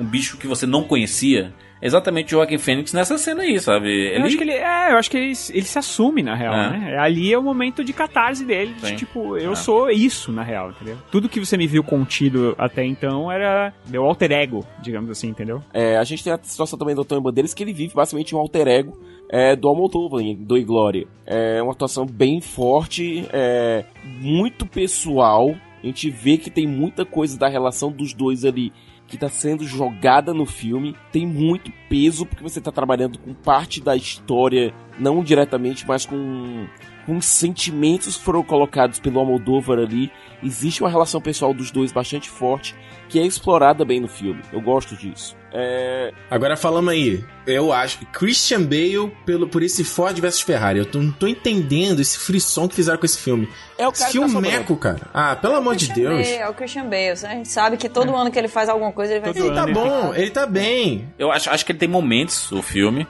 Mas o Christian Bale tá bem. É porque ele é foda. O Christian Bale Nossa, tem uma o filme, é, dedicação. o filme é péssimo. corporal. Jurandir, Ford vs Ferrari é péssimo. Jesus. filme da temperatura máxima, É a cara. primeira vez que a Ah, primeira pessoa cara, que eu menos, encontro que menos, fala, né? que fala Menos. isso do filme. Ricardo, sério mesmo. Todo mundo gostou. Eu vou falar o seguinte: o filme visualmente lindo pra caraca, as cores, trabalho de luz, é lindo essa parada. As cenas de corrida, maravilhoso. Saber que os caras filmaram em quatro pistas diferentes e colaram tudo. E o bagulho você não, você não percebe. Você tem uns planos ali da corrida que é maravilhoso.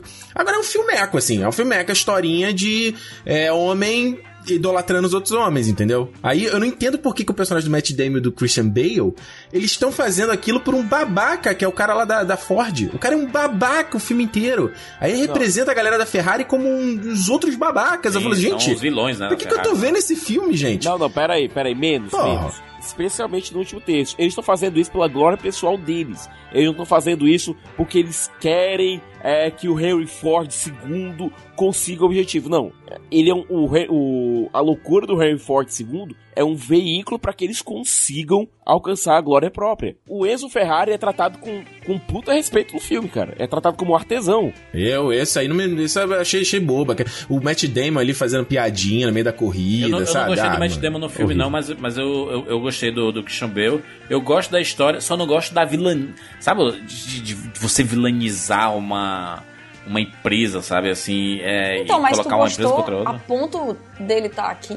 Do Christian Bale, sim. É que ele tem. É porque eu, eu, eu gosto muito do Christian Bale, porque ele tem uma entrega que eu pouco vejo em atores. Que normalmente. Ele muda demais, Ele, né? mu- ele muda Ele muda muito demais, de um ele entra outro, mesmo sabe? no personagem, né?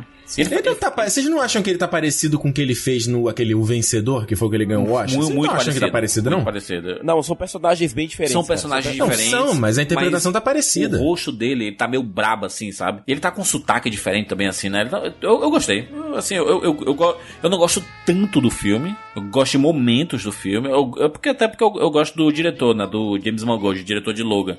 Mas o, fi o filme em si, eu acho que ele perde um pouquinho no final, mas eu acho que o Christian Bale tá merecido aqui pela indicação. Eu não colocaria outro, não, lugar. E o Jonathan Price aí, sequer pode falar? Qual é que é dele? Cara, é, eu acho muito, muito fácil. Jonathan Price é quem, se Siqueira? É o Bento ou é o Francisco? Não, o Papa Francisco, ele é o Papa Francisco. Inclusive, Na ele é bem verdade, o- parecido. Bem parecido. Muito parecido. Ele Pegaram é o meme, Jorge- né? É, virou, pegaram o meme lá do Game of Thrones. Ele interpreta, na verdade, o Jorge Bergoglio, por 90% do filme. 95% do filme, na verdade.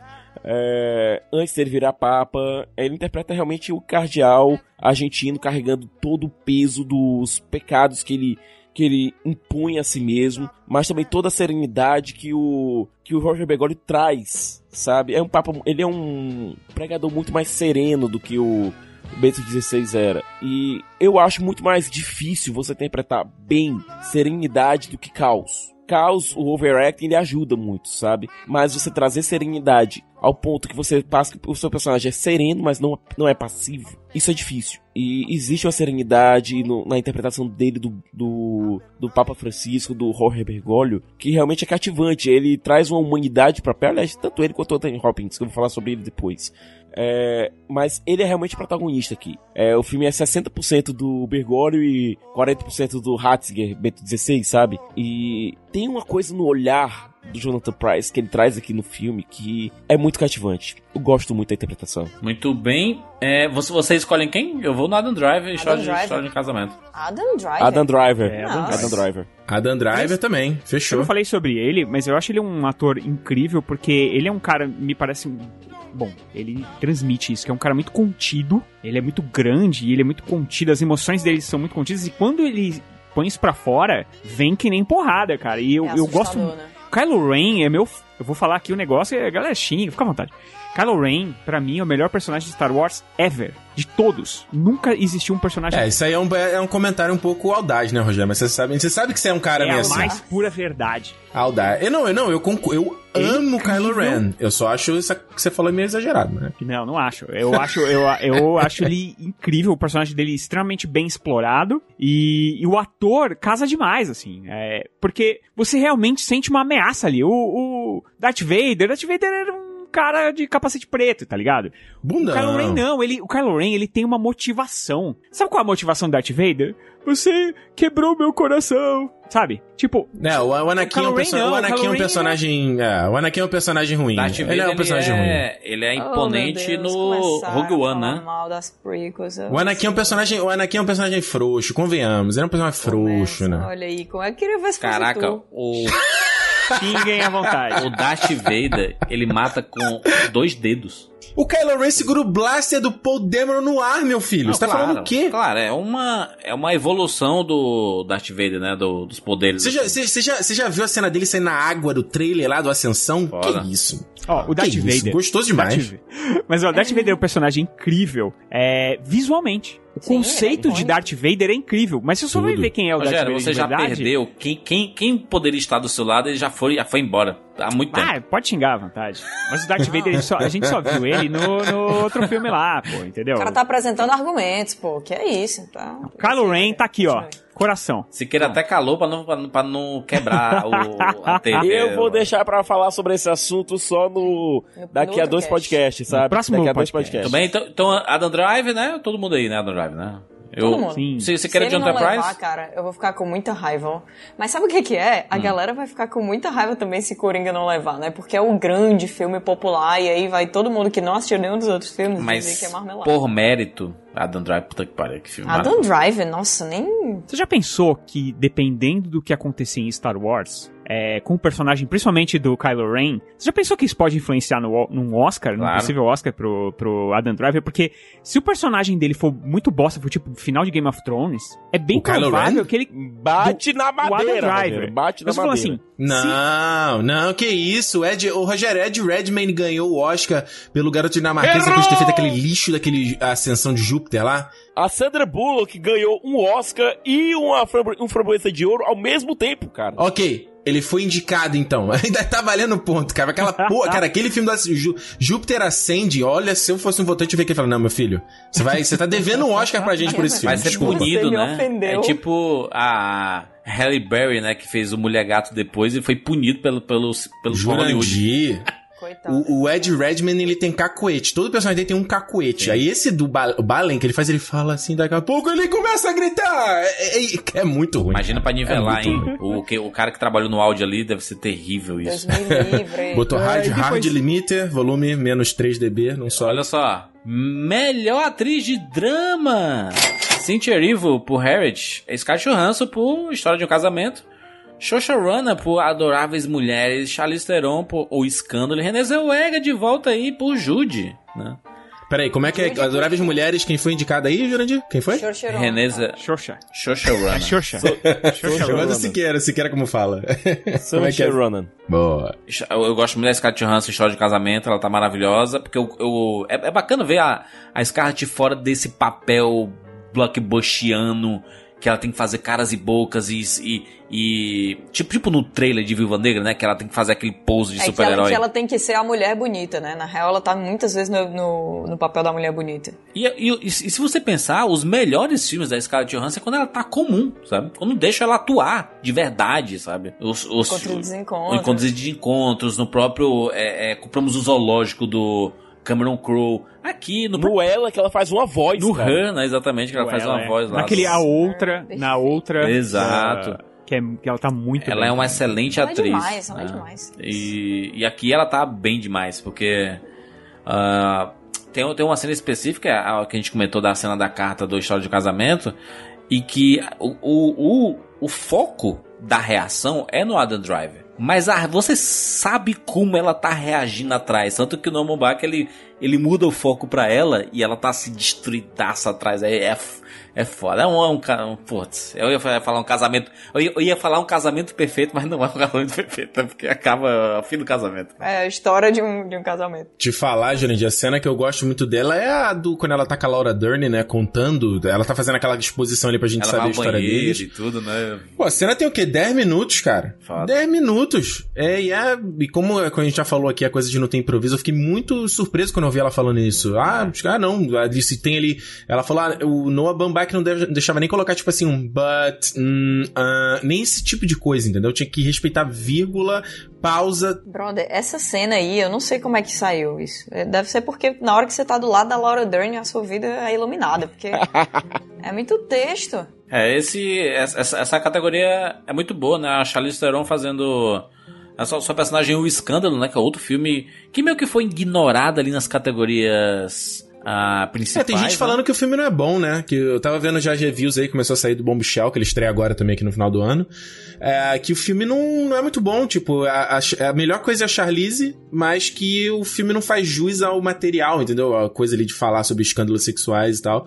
A gente não viu ainda o filme, obviamente, pra poder opinar, né? Mas então talvez isso seja a resposta aí, né, Juras? Mas o É, eu elenco. não sei, mas eu sei que ela tá, ela tá fisicamente idêntica a Megan Kelly. Idêntica. Isso aí, cara, eu fiquei- na hora que eu vi, eu fiquei, chega, eu fiquei confusa, assim, eu fiquei, que, quê? Como é que você vai Eles chamaram. Eu tava vendo ela falando que ele chama. Esqueci o nome do cara. Era um maluco que faz próteses aí, super famoso. O cara já não trabalhava com isso. Conseguiram convencer ele a vir, aí a fazer. E ela disse que foi muito difícil. É, isso que eu tô falando foi no. Ah, naquele, tem uma série chamada Actors, Actors on Actors, da Variety. Ela fala, ela fala, fala exatamente isso, que tipo, ela era muito difícil de interpretar porque tinha prótese na, na pálpebra, pálpebra dela. Ela não conseguia piscar direito na testa. Mas, eu, né? Kat, nossa, quando eu vi o trailer, chocante. A primeira vez que eu vi o Chocante. trailer, eu fiquei. Eu não tô brincando, cara. Eu fiquei confusa. Confusa, eu não sabia quem era que tava ali. E olha, Exatamente. é um o filme tem um elenco feminino fabuloso, é, mas é uma situação na qual a gente tem aqui, desses cinco, das cinco indicadas, é, quatro dos filmes não chegaram ainda no Brasil, alguns não chegaram É. nem no mercado aberto lá na América do Norte. É, isso a gente ficou prejudicado aqui, né? A gente ficou bem prejudicado nesse aqui. Não, e Mas a- tá todo mundo falando que a Renée Zellweger tá destruindo, né? Ela é, tipo, é favorita suprema. É porque ela faz a, a, a, a Judy Garland, né? Pois é, Uhum. Judy tem um apelo muito grande lá fora. Muito Porra, é a- que vai ter aqui, a- né? Mas. A Dorothy de O Mágico de Oz, né?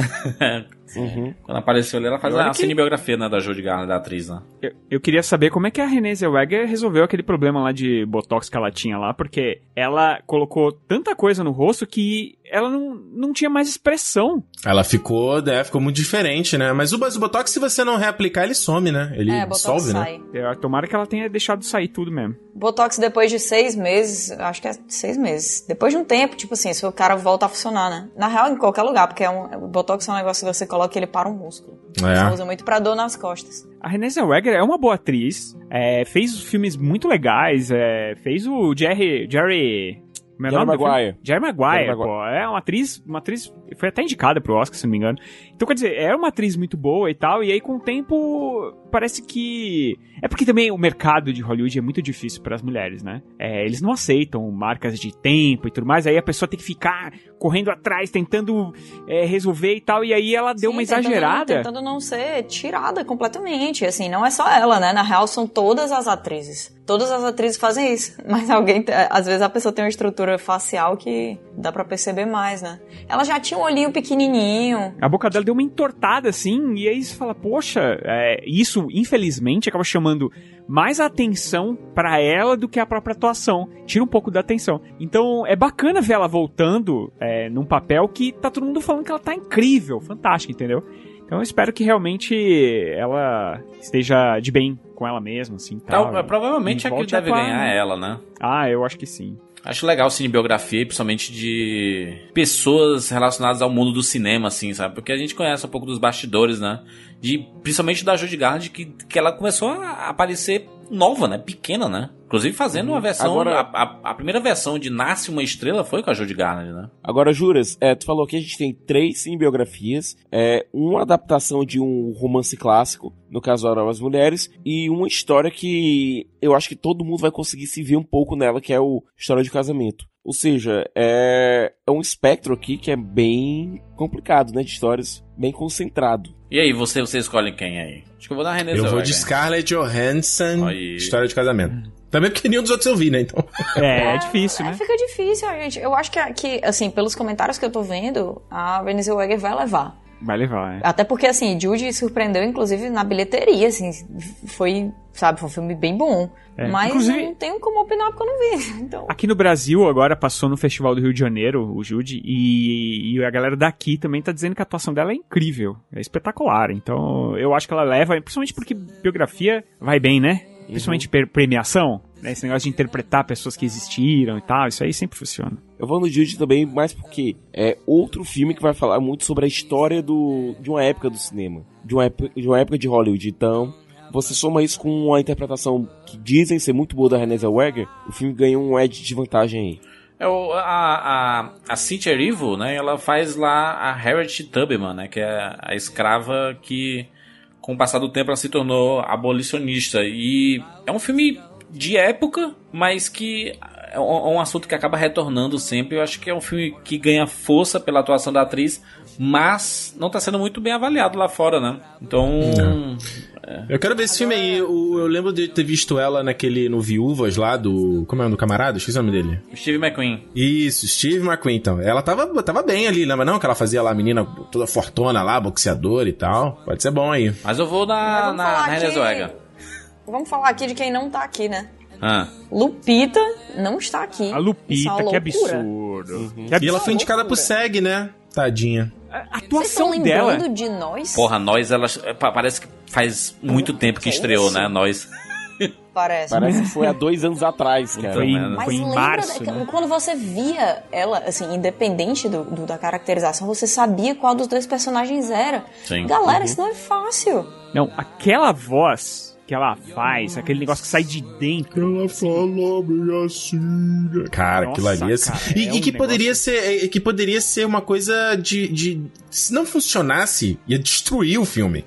Se ela faz ali a- essa voz assim. Ia ficar Ia é, ficar engraçado, né? Ia ficar engraçado. Ia ficar bizarro. Pois é, e é, cara, é o contrário, é tão fantástico de você ver a, a, a, dinâmica. Eu tava vendo, eu tava vendo hoje um podcast com ela, inclusive, que o cara perguntou isso: como é que você abordou essa coisa de você ter os dois personagens, né? E ela fala muito sobre a questão da, da postura, né? De como a. a esqueci o nome da, da, da mulher, da minha personagem principal, que ela era. Ela, ela, não, ela andava mais folgada, enquanto a Red andava toda mais ereta, mais dura, ela tinha um movimento mais. Ela era mais. Ela tinha mais presença, né? E a coisa da voz também. Cara, o que, que é aquela cena logo na primeira que ela tá sentada olhando? Aquele olho dela esbugalhado, ela começa Sim. a babar, cara. Que isso? A personagem é a Adelaide. Ah, isso. E é o que, pô, aquela cena do final do balé ali, elas lutando junto com a música, fantástico. Ó, Muito bom, esse filme é muito bom e ela devia ter entrado aí. Estou bem chateada. Tchau. vamos lá, melhor ator, comédia ou musical. Daniel Craig por Entre Facas e Segredos, Roma Griffith Davis, o Pivetinho por Jojo Rabbit, o Pivetinho ou o Pirralho? Leonardo DiCaprio por Era Uma Vez em Hollywood, o Taron Egerton por Rocketman, o Ed Murphy por Meu Nome é Dolemite. Olha aí, o Taron Egerton indicar. Cara, se, o- se o Rami Malek ganhou, se o Taron. Egerton não ganhar, Atenção, que você. Cara, o Oscar. Pense, meu filho. Que ódio, né? Sério. Que ódio. Eu já devia ter céu. superado isso, cara, mas isso aí, o final de Game of Thrones, Ninguém eu não esperou. consigo. Ninguém esperou. A, a diferença é, o Taron não vai ganhar de jeito nenhum. é. É, porque o filme não tem aquele. aquele Sabe-se lá Deus o que, que tinha? O- Ele ganhou um Nossa, o terço da Rhapsody, eu não bilheteria do Bohemian Rhapsody, né? Aí é foda também. Pouca gente é, viu. então, é, ele, não, ele não vai ganhar, mas a entrega dele aí é fantástica. O cara canta E de aí a, verdade. a cena, a cena final, eu acho que assim, o, o que ganha o do Bohemian é aquela lá, o, o live aid no final, Sim, né? Aquilo sim, ali sim. é o que você sai de cinema com o teu pique lá no alto, né? O sangue bombando, é, mas né? aquilo ali é a imaginação, né, mímica? Aquilo é um truque. Sim, sim, é um concordo truque dos mais 100%. safados. Concordo 100%, mas o. o, é, pô, o Marcos Mion já fazia isso, né? Não era, né? MTV? É, igualzinho, eu falei isso. É. Mas o, mas o Taron, cara, as cenas, eu acho que a cena lá do quando ele canta o do. A própria música do Rocket Man, que ele tá afundando na piscina.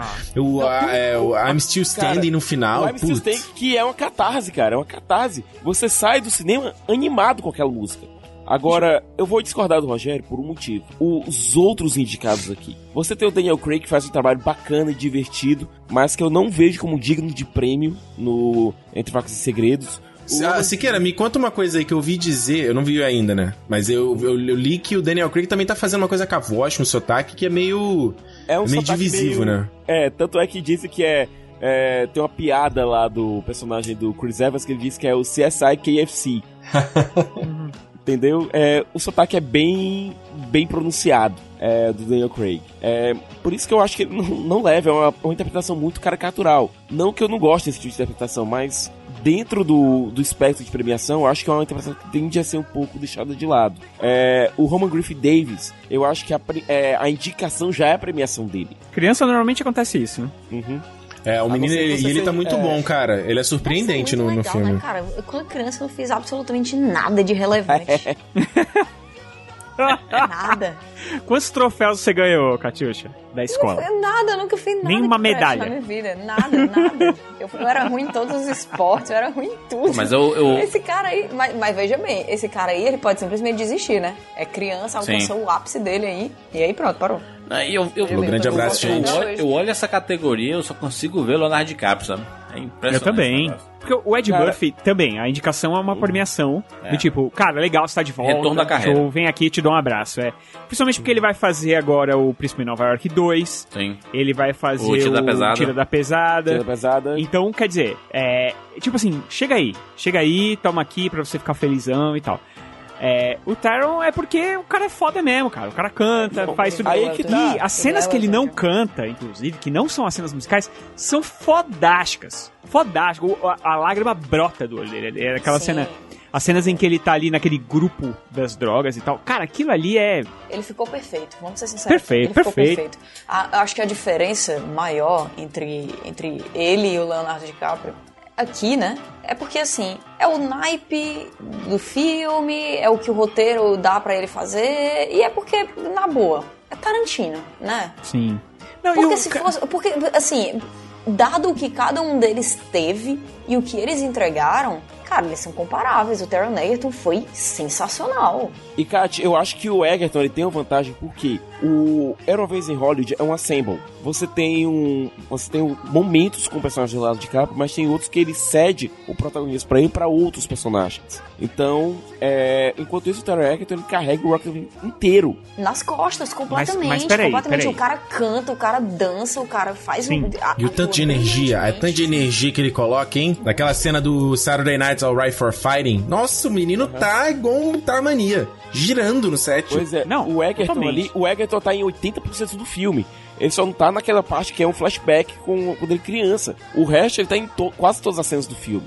Então eu eu, queria muito acho que, que, ele o- fosse reconhecido, uma parte de mim. Uma parte. o meu voto, de o mim, meu tá? voto seria pra ele. O meu é uma voto parte seria de pra mim ele. gostaria que as pessoas ainda tivessem preconceito com o Leonardo DiCaprio, causa de Titanic. Não, mas peraí. E votassem nele. Porque, mas, Mas- é porque mas assim. mas, Rogério, Rogério, Rogério, Rogério. Ó, o Leonardo DiCaprio, ele já é. Ele já é amado, ele já é adorado. O Taron Egerton, ele merece esse palco. Ele merece muito. sem contar, sem contar que desde que o DiCaprio começou a ganhar prêmio, o mundo Não começou a entrar numa espiral horrorosa. Ele quebrou Então- o time conte- é, Space Time Continuum, pô. Verdade, Quebrou. é isso. ele não podia. Tem, vai ter, no futuro vai ter o De Volta para o Futuro 4, que vai ser voltar no passado e não dar o Oscar pro DiCaprio. É, pra o mundo sobreviver. Né, o DiCaprio, o DiCaprio. Era uma vez em É, Hollywood. DiCaprio tem Mas, que pô, parar de tocar fogo na Amazônia aí. É, ele, tinha que ganhar, ele tinha que ganhar o prêmio só por ter aguentado isso daí. Mas. Ah, mas o piada, Leonardo, grande incendiário. Do universo, O, o. Jesus, mano. O, o Taron. Vocês sabem como eu amo esse filme. E, cara, eu ia ficar muito feliz se ele ganhasse de ver- na real. Mas Rogério, o eu tô Leonardo. começando a pensar que tu não gostou, viu? Mas a entrega do. Leonardo nesse filme é foda. Não vamos esquecer a Capta cena. demais. A gente não podemos esquecer que ele está atuando dentro, dentro da atuação. E a atuação Muito dentro da bom. atuação, a cena do trailer é a cena que vão passar no Oscar. Você sabe disso, né? Não, e as sequências de gagueira, as partes de gagueira que ele faz, as piscadas. é- Aí vai, nossa, que isso. Se você não parar de gaguejar, eu vou dar um tiro na sua cabeça. Cara, é muito foda. Cara, eu. Não, DiCaprio, não tem A como. Vai, tá, não dele- tá legal, mas DiCaprio, DiCaprio. A, não tem a como. atuação do DiCaprio, ela é, ela é mínimos detalhes, sabe, Kat? É aquela atuação que, cara, o, o olhinho é, que tá tremendo é, tá ali por um propósito, entendeu? É aquela atuação Tudo, minuciosa. absolutamente tudo. É e muito você foda. sabe exatamente o que tá se passando dentro dele, né? Total, ele consegue. Sim, sim, Você eu tá acho que o na real Leonardo... analisando tudo que. É, aquilo ali é. Não. Ai, que raiva, que raiva. Que foda, né? Podiam empatar. Creme de la creme. Por que, que o Taron Egerton não, não, não brilhou no passado? Por que, que esse filme, cara? Por que, que Rocketman não saiu ano passado? O pessoal não tava querendo voltar pro musical aí ano passado. Puxa, É. grima. Que... Não saiu porque o diretor tava fazendo aquela porcaria de Bohemian Rhapsody, entendeu? Ele teve Não, que terminando, pegar lá... Terminando, né? Então, teve que pegar Mas vocês são lá e do Bohemian. Rhapsody também, hein, gente? Pelo amor de Deus. Eu acho que isso aí valia processo, sinceramente. É, vamos lá, vamos seguir aqui. Melhor atriz, comédia é, ou musical, né? Aquafina por The Farrell. Ana de Armas por Entre Facas e Segredos. Ana de Armas tá lindíssimo no 07, inclusive. Ah, Fala um lugar que ela não tá bonita, Jandir, pelo amor de Deus. a Biene Featherstein por Fora de Série, a Emma Thompson por Lady Night e Kate Blanchett por Cadê Você? Bernadette. Aquafina. Aquafina. Aquafina ela tá sendo o nome mais, dos nomes mais requisitados de Hollywood ultimamente, né? Aquafina é uma das pessoas mais engraçadas que já apareceram em Hollywood nos últimos anos. Ela é um, um gênio, assim, sinceramente. E ela consegue entregar o drama nesse filme de um jeito que eu não esperava dela, sabe? É, é- é um filme que, obviamente, é muito mais forte pra quem tem ascendência asiática, né, e tudo mais, mas assim. Essa mulher é uma força da natureza. Essa é só a primeira vez que a gente tá ouvindo falar dela assim em premiação, mas vai ter muito mais. É, ela, ela, ela tava recentemente lá no Podo de Rico, né? Onde chegou ao grande público, tava no Oito Mulheres e um Segredo, no, tá no Jumanji, no Jumanji novo aí, no Jumanji 2. Ela tá em um milhão de filmes, né? Ela, Hollywood descobriu ela. O agente tá trabalhando bem. É, no caso da Bini, cara, é, eu adoro fora de série, mas é a mesma situação lá do menino Jojo Rabbit. Tá aqui e tá aqui já é a premiação dela. É, e eu fico muito chateado que essa seja a única indicação do fora de série, cara. Muito chateado mesmo, porque é um filme muito precioso, que merece muito ser visto, muito mesmo. É, Ana de Armas é um caso interessante porque você vê o trailer do Entre Facas e Segredos, você acha que o protagonista da história é o Daniel Craig. É, você vê lá aqueles nomes como o Chris Evans, a Jamie Lee Curtis, Michael Shannon, essa galera toda e tal. E ela é a protagonista do filme. A Ana de Armas é a protagonista do filme. O arco principal é dela. Então, ela carrega o filme com uma doçura que, que, que acalenta, sabe? Que faz com que se importe com o personagem dela. É, ela é muito boa. É, a Kate Blanchett, cara, é, eu acho que o Cadê Você Bernadette ele passou umas, umas duas semanas aqui em cartaz e olhe lá, que é o novo filme do Justin Linklater, é, que é sobre ela. Ela carrega o filme todinho. É sobre uma mulher que alcançou muito em mu- muito pouco tempo e que meio que se apagou depois que aconteceu uma série de tragédias na vida dela. E ela tá vendo as obras, ela viu as obras da vida dela sendo apagadas pelo tempo e tá tentando deixar uma nova marca no mundo. Linklater é diretor de Boyhood, né? Da trilogia lá do Antes, Antes do Amanhecer, depois do Sol e... É um filme muito good vibes. Ela tem uma química muito boa com o resto do elenco. É, a personagem dela é bem complexa, bem divertida. Por mais que seja uma interpretação grande, eu não consigo ver premiação pra ela. Ela tá aí, ela tá aí causa do nome, né, Sicas? Sim. Kate Blanchett é outra também que ela pode ir no banheiro, se limpar e aí, opa, Oscar. Kate Blanchett, ok. Caralho. Não, mas olha, Mas ela fez por merecer. ela Que fez agressão. Ela é uma atriz inacreditável, mas a galera gosta de chamar ela, porque ela tem, ela tem uma, uma pose, né? Uma ela traz presença, um, né? Pedigree. Uma pedigree. presença A voz, foda. a é tipo voz Meryl dela. Mano. Oh, Ah, é a Kate O Blanchett sorriso Meryl dela é-? Aí É. usou palavras fortes, né, o Jurandir também.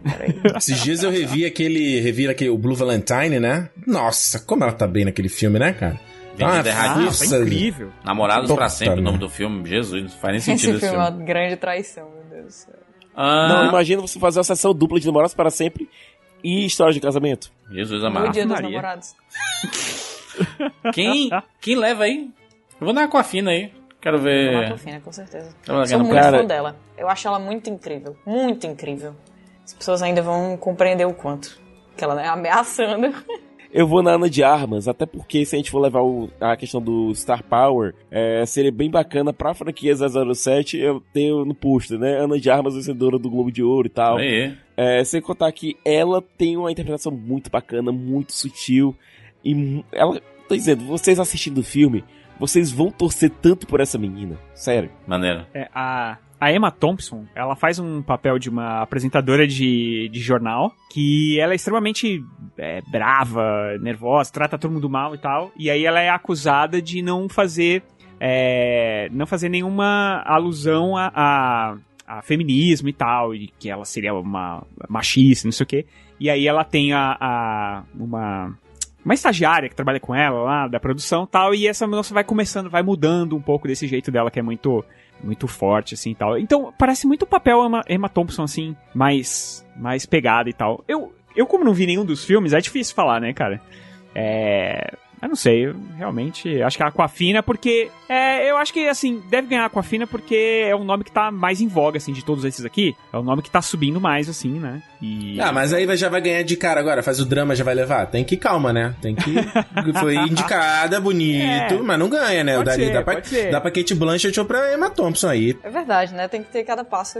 É, mas não é bem assim. A gente sabe que Hollywood não é bem assim, né? Ah, mas a Aquafina fez 15 filmes em 2019, então tá, tá de boa. É o ano da Aquafina. Pronto. Melhor ator coadjuvante, Tom Hanks por um, um lindo dia na vizinhança, Al Pacino por O Irlandês, Joey Patch por O Irlandês, Brad Pitt por Era Uma Vez em Hollywood e Anthony Hopkins por Dois Papas.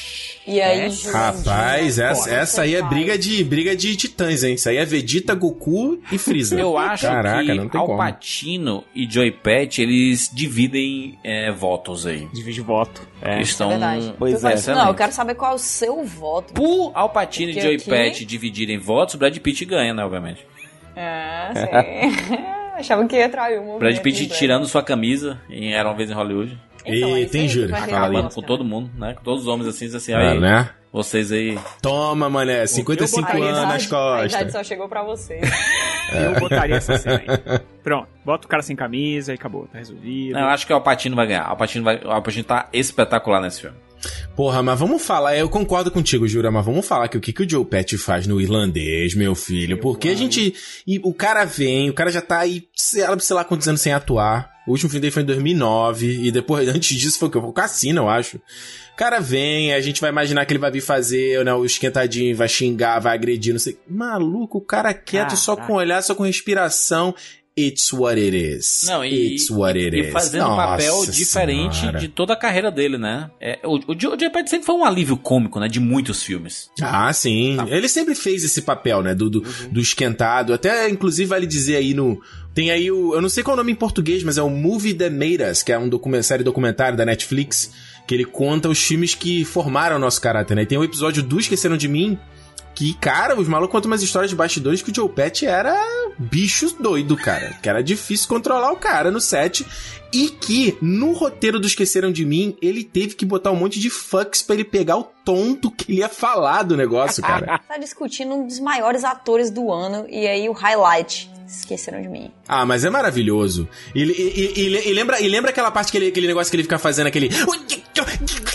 Que foi aquilo que o Joe Pet botou, não xingar. Que foi pra não xingar, cara. Máquina Mortífera, né? Ele é maravilhoso também, né? Ele é um. É, Riggs, ó. Riggs! É, ele, o, o baixinho Riggs, Riggs. esquentado, assim. Acho que ele sempre fez esse papel Essa- e aqui ele tá contido, né? E fazendo um puta papel. E né? assustador, cara. E assustador. É, É. Tanto é que você vê a. Você olha pra personagem da Anna Paquin e. Em todas as fases dela, né? E vê o, o tanto de medo que ela tem dele mesmo, ele sendo sempre tentando ser amável pra ela, tentando ser o tio legal, né, e tal. E você vê a diferença do tratamento que ela tem do Pest pro, pro Hoffa, né, pro Alpatino, que tá no outro espectro, porque o Alpatino ele tá aqui no over dele. O Joey Ele Patch tá, aqui- fazendo o mindinho, né? Do Game of Thrones, né? É.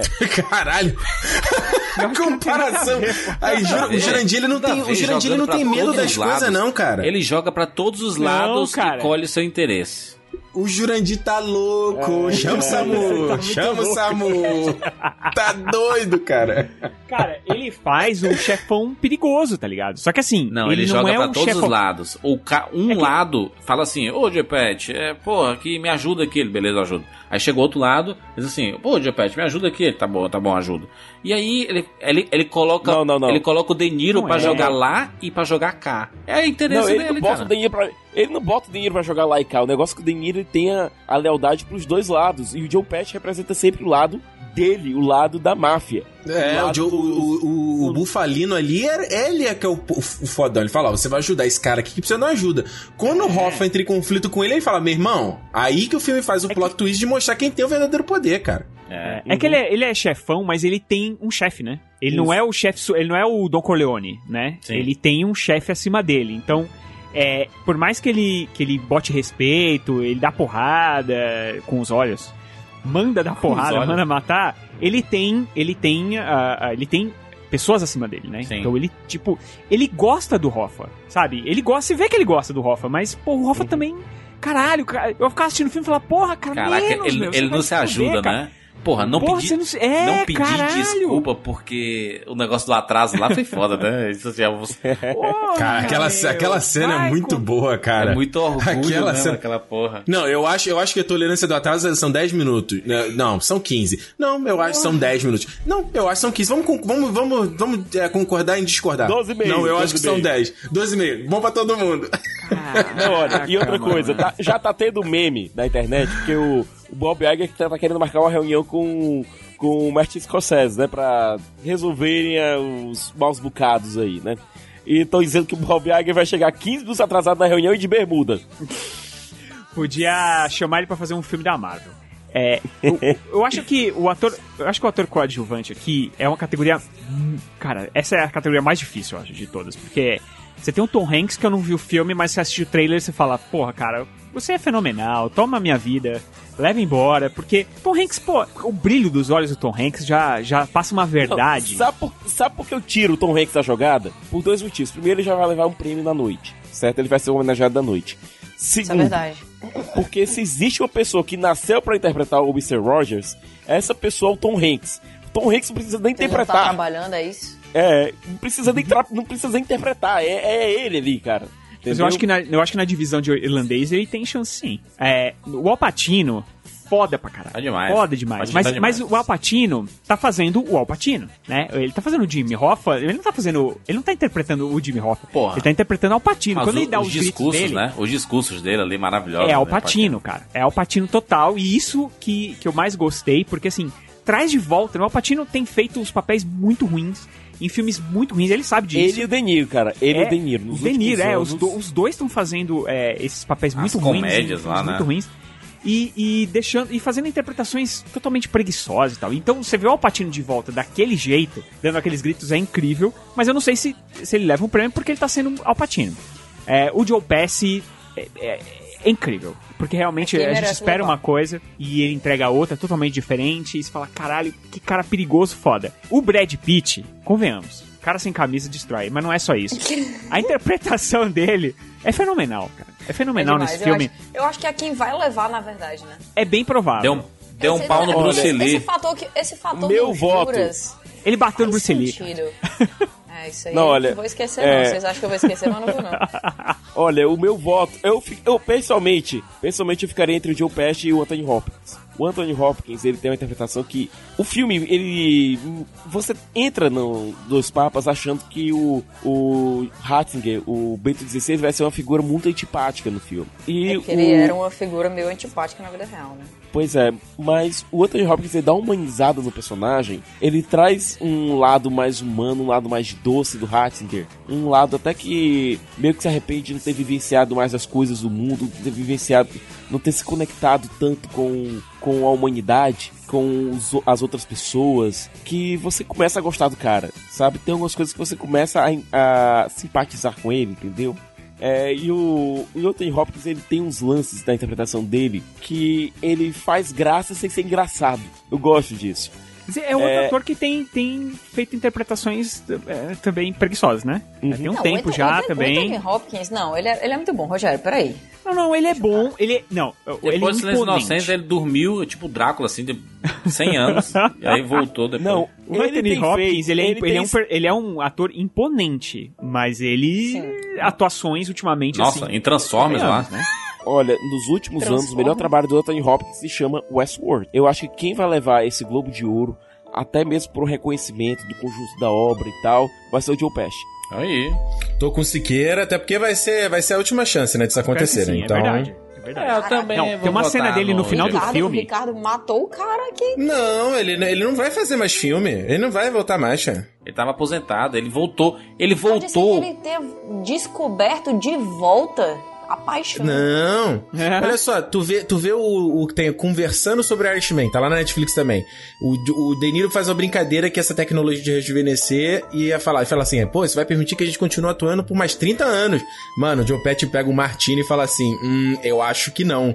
Cara, ele não volta. Cara, eles já falaram tanto que foi a novela de convencer esse cara pra voltar, pra trabalhar com De Niro, Patino, Scorsese. Tu acha que ele vai fazer um filme do. Ju- Não vai, não. Acabou. Não, ele, é o último. ele tava aposentado, né? É o último, acabou. Dá pra ele. Dá pra Às ele. vezes, você, às vezes você encontra um ex e aí você. sabe? Mas é foda, mas é foda dar o prêmio pra quem não quer, quem nem gosta mais de atuar. É, não quer mais essa porra não. Ele vai ganhar o prêmio, vai jogar no chão Pois assim, é. vai sair correndo.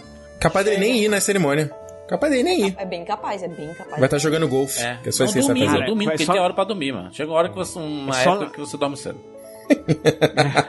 Cara, é só a gente lembrar da última cena dele no filme, que é Uhum. um negócio de pegar o coração e.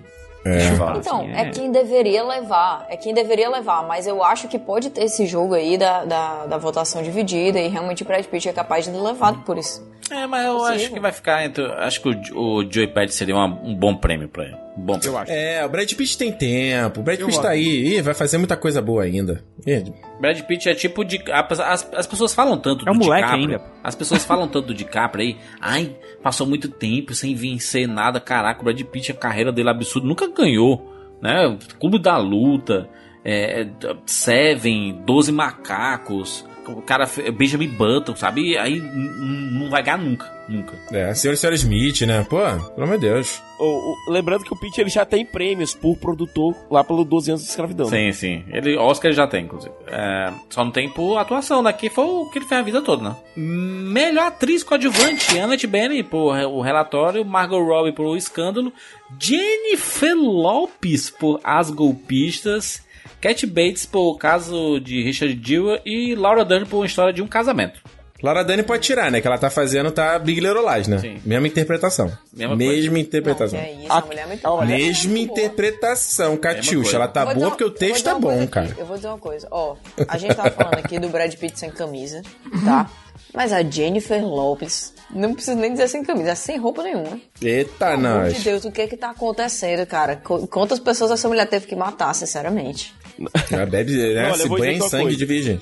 Eu vou dizer que uma coisa, o meu voto, já vou adiantar logo, seria pra Jennifer Lopez e as golpistas. Porque o que ela entrega de range de interpretação aqui é absurdo, cara. É, os momentos dela com a Constance Wu um pouco mais, mais maternal até, uma coisa mais sororidade, e até os momentos mais FDP dela, sabe? Tem uma, a última cena delas duas juntas é algo absurdo. Eu vou dizer uma coisa, o meu, o meu voto seria pra Jennifer Lopez e as golpistas, é porque, até porque esse filme tem que ganhar alguma coisa. Siqueira Siqueira virou fã, né? É, virou Siqueira. advogado da- Eu do bagulho. Jennifer Lopes também. Gosto muito de Jennifer on the Block. Vou... Jurandir roubou minha piada. Vai botar o Waiting for Tonight. Waiting for Tonight. oh. Música mais farofa da Jennifer Lopes. É, ó, a Cat Bates, ela não leva porque o caso Richard Gere tá sendo mal visto pra caramba por algumas coisas que aconteceram dentro do filme. É, dizem que ele esconde a história, né? Que ele não. Ele omite várias passagens, né? Tá não, não, ele fez coisa pior. É, Eles pegaram a personagem da Olivia Wilde, que é a repórter que causa o grande conflito do filme, Uhum. e colocaram que ela dormiu com um agente do FBI pra Jesus. conseguir uma. É, para conseguir uma, O uma furo. informação, sendo que isso jamais aconteceu. Como é que deixou isso passar em 2019? Não entendo. Clint Eastwood. É, 87 Então- já deu, né? É, então 89. é isso que eu tô dizendo. É, 89? Jesus. 19. A Cat Bates, ela vai ficar. Não é nem culpa dela, mas ela vai ficar queimada por conta disso. É, a Margot Robbie por um escândalo bacana e tal. O relatório vai ser prejudicado por outro motivo. É, o filme tá meio escondido porque ele foi lançado de uma forma estranhíssima, misturando streaming, misturando é, direto pro cinema, etc. É, o filme mal foi visto. Tá todo mundo elogiando o Adam Driver também no filme, dizendo que ele também tá excelente Todos lá os e filmes tal, do ano mas- tem Adam Driver agora. Pois é, mas, Exatamente. Pô, E a bicho trabalhar, cara. Pô. E a Scarlett mas Johansson. ninguém também. conseguiu ver. É. É, Então, eu- eu- eu Jennifer Lopes, né? Lopes vai É levar. isso, né? E eu digo mais, eu acho que ela vai levar o Oscar. Aí. Caraca, Catiuxa Se bateu ganhar, o martelo. Jennifer Lopes e, Adam Sandler, segura peão. Vai ser show, hein? Olha só, melhor roteiro, talvez a categoria mais difícil desse Globo de Ouro. História de um casamento, Parasita, Dois Papas, Era uma vez em Hollywood e o Irlandês. Puta que pariu. Pô, vamos de Parasita, né? Vamos de Parasita? Parasita. Vamos de Parasita. É, Parasita. É. Parasita. Mais surpreendente, a mistura de comédia, drama, crítica social. Que isso, cara? Você fazer uma. Mas, Ricardo, como você disse, o História de Casamento tem até suspiros, respiros e tudo mais no roteiro, né? Não, uma sem dúvida, não, pausas. sem dúvida. E, e eu te digo que eu fico. É, o que fico dividido, porque justamente o que você falou aí, né? Eu acho que, pô, eu vejo muito Sorkin falando isso, né? Que é outro cara também que é, porra, super proficiente de escrever esse, essas pausas, ga- engasgos, né? Tá tudo ali no texto, né? E ele, descre- ele escreve, escreve texto como se fosse. Escreve diálogo como se fosse música. Mas eu acho que Parasita foi o filme mais surpreendente do ano pra mim, cara. Foi tipo assim, eu não. Eu entrei no filme, eu não tinha visto o trailer, não sabia o que, que era, eu comecei a ver e falei, ah, vai ser uma comédiazinha aqui. Os caras dando golpe. Aí, O que que ele vira no final? Parasita, pra mim, já ganhou. Eu também votaria no Parasita. Esse filme não tem o que dizer, né, gente? Muito triste que ele não tá em todas, todas, todas as categorias, até as que ele não merece. Siqueira vai em Parasita também? Parasita. Muito bem. Melhor trilha sonora pra Brooklyn, Sem Pai Nem Mãe, Adoráveis Mulheres, Coringa, 1917 e História de um Casamento. Curioso que História de um Casamento tem a trilha do Randy Newman, lá de Toy Story, Monstros S.A. e tudo mais dos filmes da Pixar. Mas eu vou falar que eu, eu teria que ver o filme de novo. Eu não lembro da, do- da, da música ter marcado tanto Coringa assim, não. já Do Coringa me marcante, chama né? mais atenção. Cori- Coringa pra mim foi bem marcante. A do Coringa a é fantástica. É, Coringa, eu acho que, que leva, né? Assim, eu não vi todos, né? Então não tenho como saber, mas eu acho que Coringa leva. É, o 1917 aí também falta ver, do Thomas Newman, né? É, o- então, e Adoráveis Mulheres também é filme de época, né? O pessoal coloca um peso aí na, na trilha sonora e a. Sei lá, acho que o- o- os projetos da, da Greta Gerwig, ela abre a possibilidade pra inovação, é capaz da trilha sonora dar uma marcada assim, mas eu não tenho como ter certeza porque eu não vi. Tu tá falando o quê? De misturar coisa pop? É Foi isso que dizer? Não, né? Não, mas de ter influências na trilha sonora, né? O, Ah, sim, sim. O, Kat, fala aí o, o, o- nome da, da islandesa lá, compositora do, do Coringa. É, é Hildur Go, Gon, Gonadort. Rio, Rio Dorgonandotr. Meu eu tô Deus. falando igual o, o meu meu. Caraca, é muito difícil os falar o nome dela. profissionais, só, só os linguistas online, meu filho. Tá E olha, é. seria muito bacana ver uma compositora ganhando esse prêmio, viu? Sim, que é uma coisa que não acontece quase nunca, né? Aliás, nem, nem, nem lembro o precedente aí. É, tem que ganhar. Tem que Eu ganhar. acho que Coringa é a melhor ganhar. trilha. Ah, melhor canção, Beautiful Ghosts, por Cats, a música da Taylor Swift aí, né? Something to cling to. Visions of dazzling get let into. And the memories were lost long ago. But at least you have beautiful ghosts. I'm Gonna Love Me Again, do Rocketman. Into oh,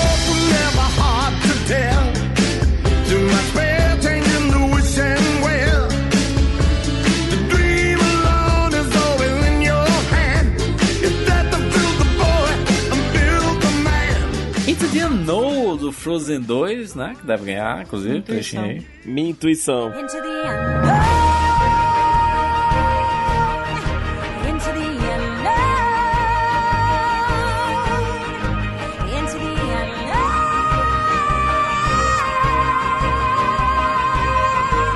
E Spirit, de O Rei Leão. Jesus amado, por quê?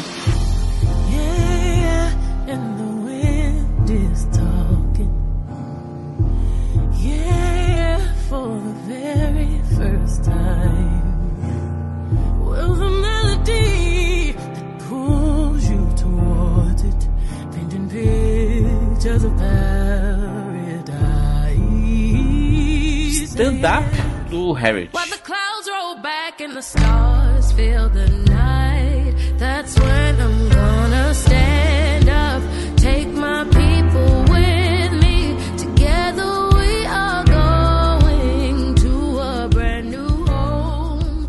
Frozen 2, né? Vai ganhar. Into the A música, a música do, do Frozen, é, eu, o filme já estreou tem um tempo aqui fora, mas eu não vi ainda. É boa a música? Muito tipo, boa. Novo Let It Go? É muito boa. É, É? é, é boa, é boa. É Não tipo mas não é chicletinho. E, e, Ricardo, essa, essa é o tipo de música assim, o Let It Go, Let It Go, você consegue cantar de boas. Mas Into the Unknown, ele, vo- você tem que dar uns gritos. Que eu, eu quero ver as É. pessoas cantando em karaokê essa música. Vai ter criança, Olha- vai ter criança lesionada. é uma irresponsabilidade isso. Eh, e o foda é aqui no Brasil ter virado Into the Unknown, assim, né? Ele ter virado mi- minha intuição. Não, minha intuição. Minha intuição. Não é minha intuição, não é minha Tá que intuição. pariu, mano. É o que? A palavra eles juntaram as duas palavras? Não, é minha intuição. Só que quando ela fala, ela fala, minha intuição, sabe? É meio Minha bizarro. intuição. Minha intuição.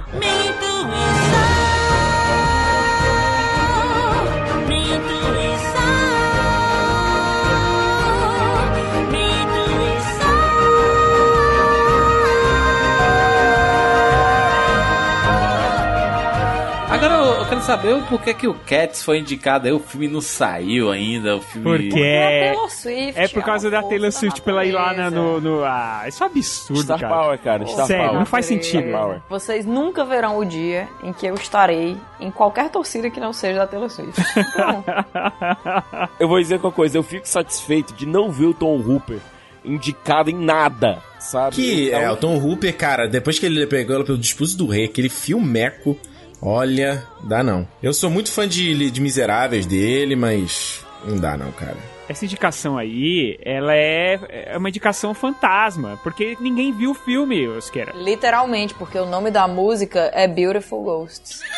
É, e é interessante, e é interessante porque eles estavam falando que o filme vai sair já nos 45 do segundo tempo, né? Pois ele é. Diz que Ele tava- existe, eles estavam correndo pro filme ficar pronto. existe uma possibilidade Não, o filme, dele obviamente, a ser né? adiado. Ia ser cancelado o Acho que filme. não, acho que não. É, lançado no mesmo final de semana de Star Wars. Não, e toda, toda a parada, né, do, do CGI e tal. Eu achei muito exagerada a repercussão da internet pro, visu, pro trailer, sabe? Tá bonito, nossa, Eu um gosto. CGI.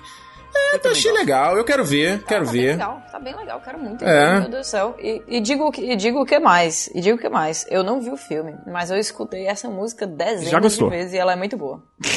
Não porque você é fã, porque você é, é Taylor Girl, não? Claro que Sim, é. óbvio. Sim, eu sou Swift. Mas fora isso, Swifter, a também isso. é muito boa. E você conseguir colocar uma música que, que funcione dentro do musical tão antigo como Cats é complicado, difícil. Então acho que pode ser que tenha um- uma força aí, né? Apesar de que temos aqui Spirit da Beyoncé. Nossa, Essa cara, é é, uma vergonha a música, é a absurda, parada porque- mais desnecessária Não, do a mundo, né? música, essa- Essa música. Ela é bacana. A música é legal. a Ela não é faz sentido no filme. É, a, música, a música é legal. Eu já vi a Beyoncé fazendo esse tipo de música antes. Já sabe? vi, Sabe? eu acho Sabe? 12 vezes. É.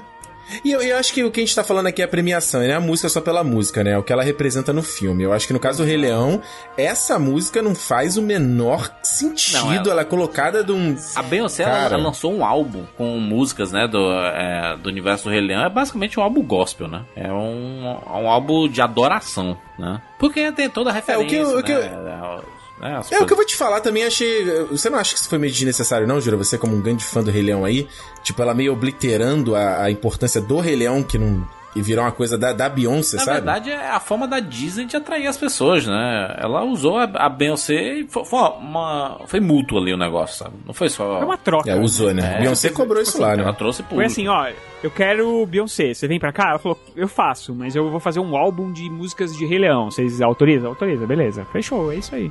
Só que, cara, uma coisa não beneficiou a outra. Ela dublou lá a Nala e é foda porque ela tem 10 frases no filme e, e ela, o, o menino, né, o, o dono, dono de Globo, ele dizia que ah, ela, a gente vinha dublar e a gente, eu, não- eu nem, nem encontrei a Beyoncé nas dublagens porque ela não ia, só não tinha É, tempo. cada um fez num canto. Ela tava no fazendo lá a turnê dela, sabe? É outra vibe, você. E o Donald Glover tava fazendo solo, né? Então Exato, tava exato. Londres. Enfim, enfim, eu vou no Frozen 2, obviamente, né, que vai ganhar com certeza. Calma aí, Frozen 2. Into the air now. Intina Mizel, O cara Intina Mizel acabou de cantando. ouvir a música, já tá votando. Olha a traição aqui. Taylor Swift legal.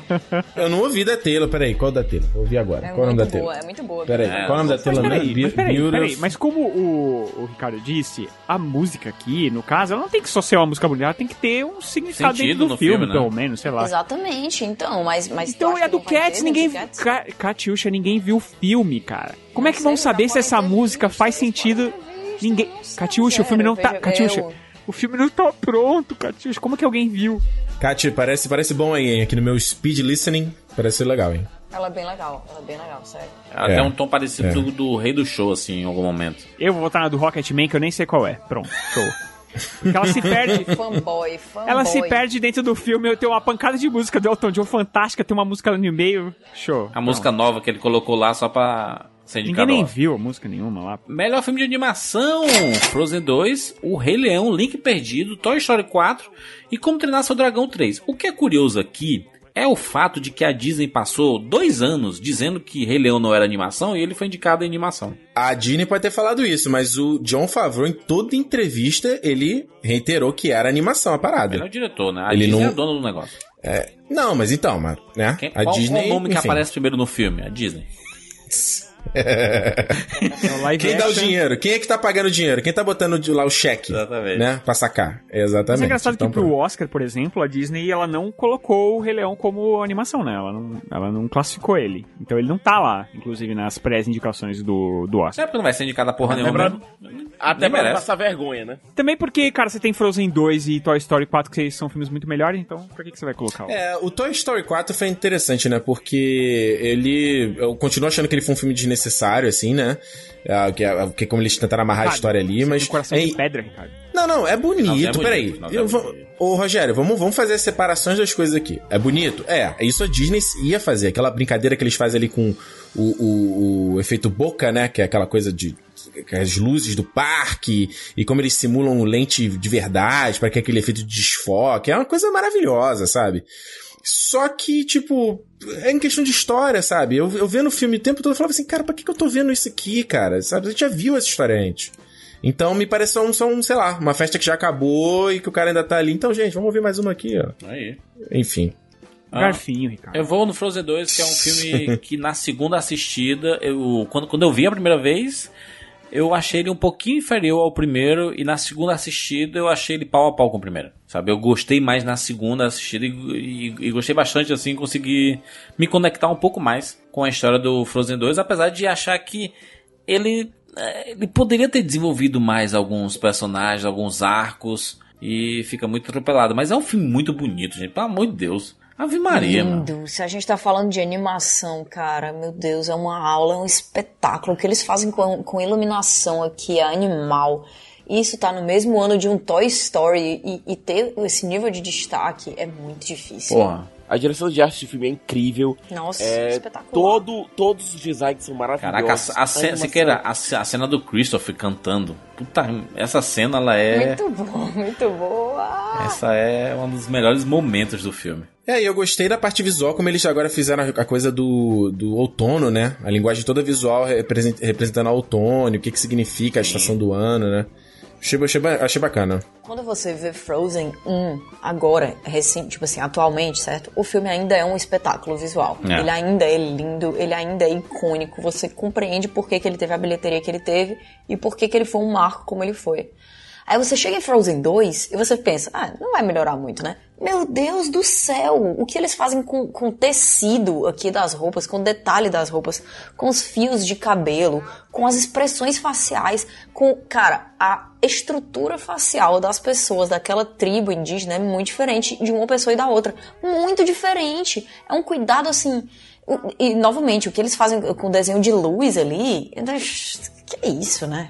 Esse não tem como não ganhar Frozen 2. Sinceramente, não tem como. E o filme, mais uma vez, não achei que, da Elsa, né? Toy Story 4 Protagonista, né? A Elsa. tudo. Elsa, É. protagonista. Tem jeito, mais uma vez. Olaf, né? Olaf é o real protagonista. Olaf Fábio Pochá. Olaf é o novo Luiz. Mas o, o Como Treinar Seu Dragão 3 é um filme muito bonito também. hein? Sim. Mas Vamos é, mas é, mas é assim, eu inferior sou- aos dois anteriores, né? Eu não Mas é, é fraquinho Eu demais, não. hein? É Eu fraquinho demais, Rogério. Nossa Não, senhora. não, eu, eu gosto, eu gosto. Eu Sinceramente, ao- é um bom filme, mas é inferior ao segundo, cara. É, segunda eu obra de não sou, eu não sou um dos maiores fãs da franquia Como Treinar Seu Dragão, que nem todo mundo é. Porra. Todo mundo é apaixonado, Meu o melhor Deus, um filme e o do e tal. dois são obras de arte. Eu, não- eu não, nunca comprei tal. E o terceiro é engraçado, né? Porque vocês não gostaram tanto do terceiro. E o terceiro é o que eu comprei legal, assim. Eu entrei na Isso história, aí gostei, é achei tu bacana. Rogério É porque eu sou um cara romântico.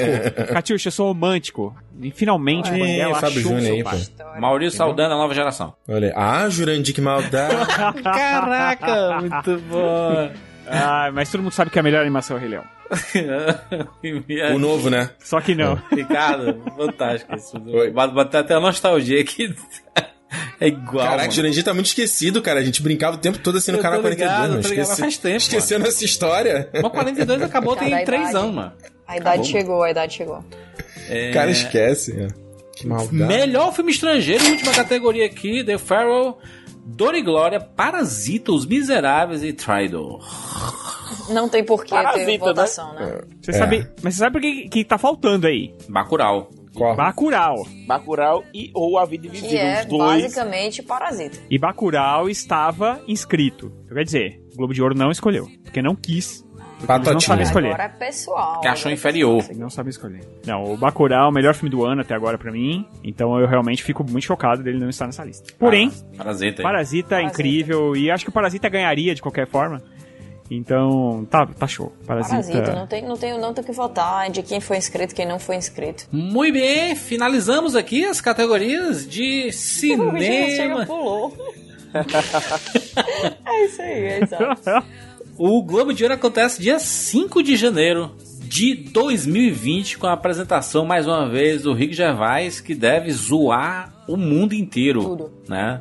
E falar de vegetarianismo. Exatamente. Obviamente que voltaremos aqui para ver se os pitacos foram bons. Iremos acompanhar o Globo de Ouro, retornando aqui com os Rapadura Casts de premiações, que eu sei que o pessoal curte aí, né? As opiniões em cima das categorias.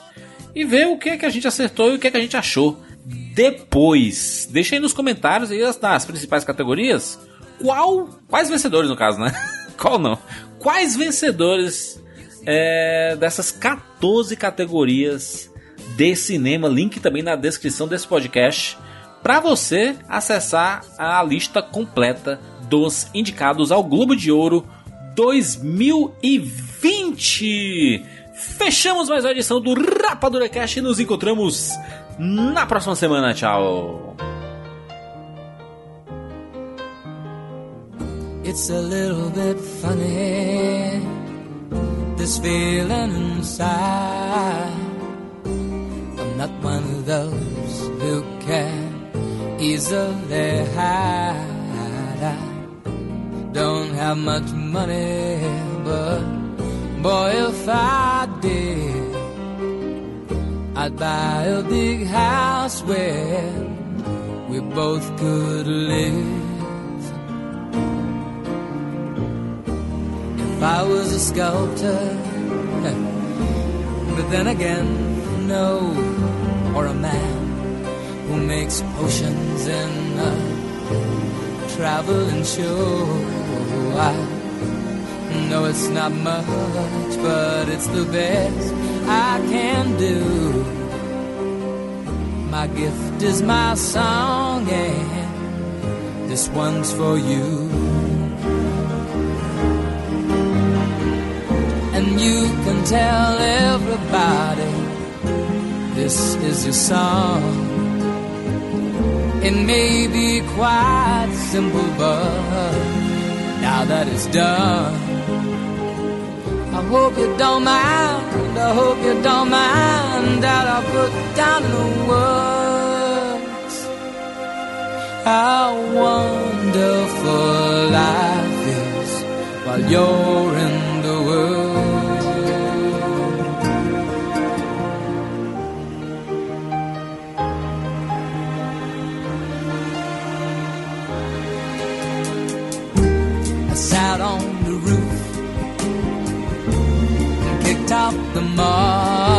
Well, a few of the verses, well, they've got me quite cross.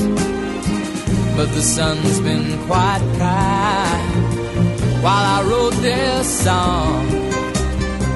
It's for people like you that keep it turned on. So excuse me for getting, these things I do.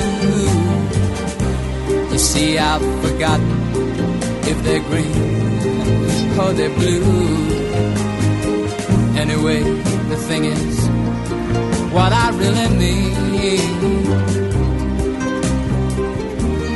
Yours are the sweetest eyes I've ever seen.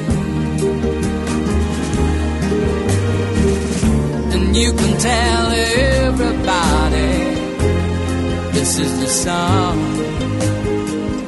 It may be quite simple, but now that it's done, I hope you don't mind I hope you don't mind that I put down in the words how wonderful life is while you're in I hope you don't mind. I hope you don't mind that I put down in words how wonderful life is while you're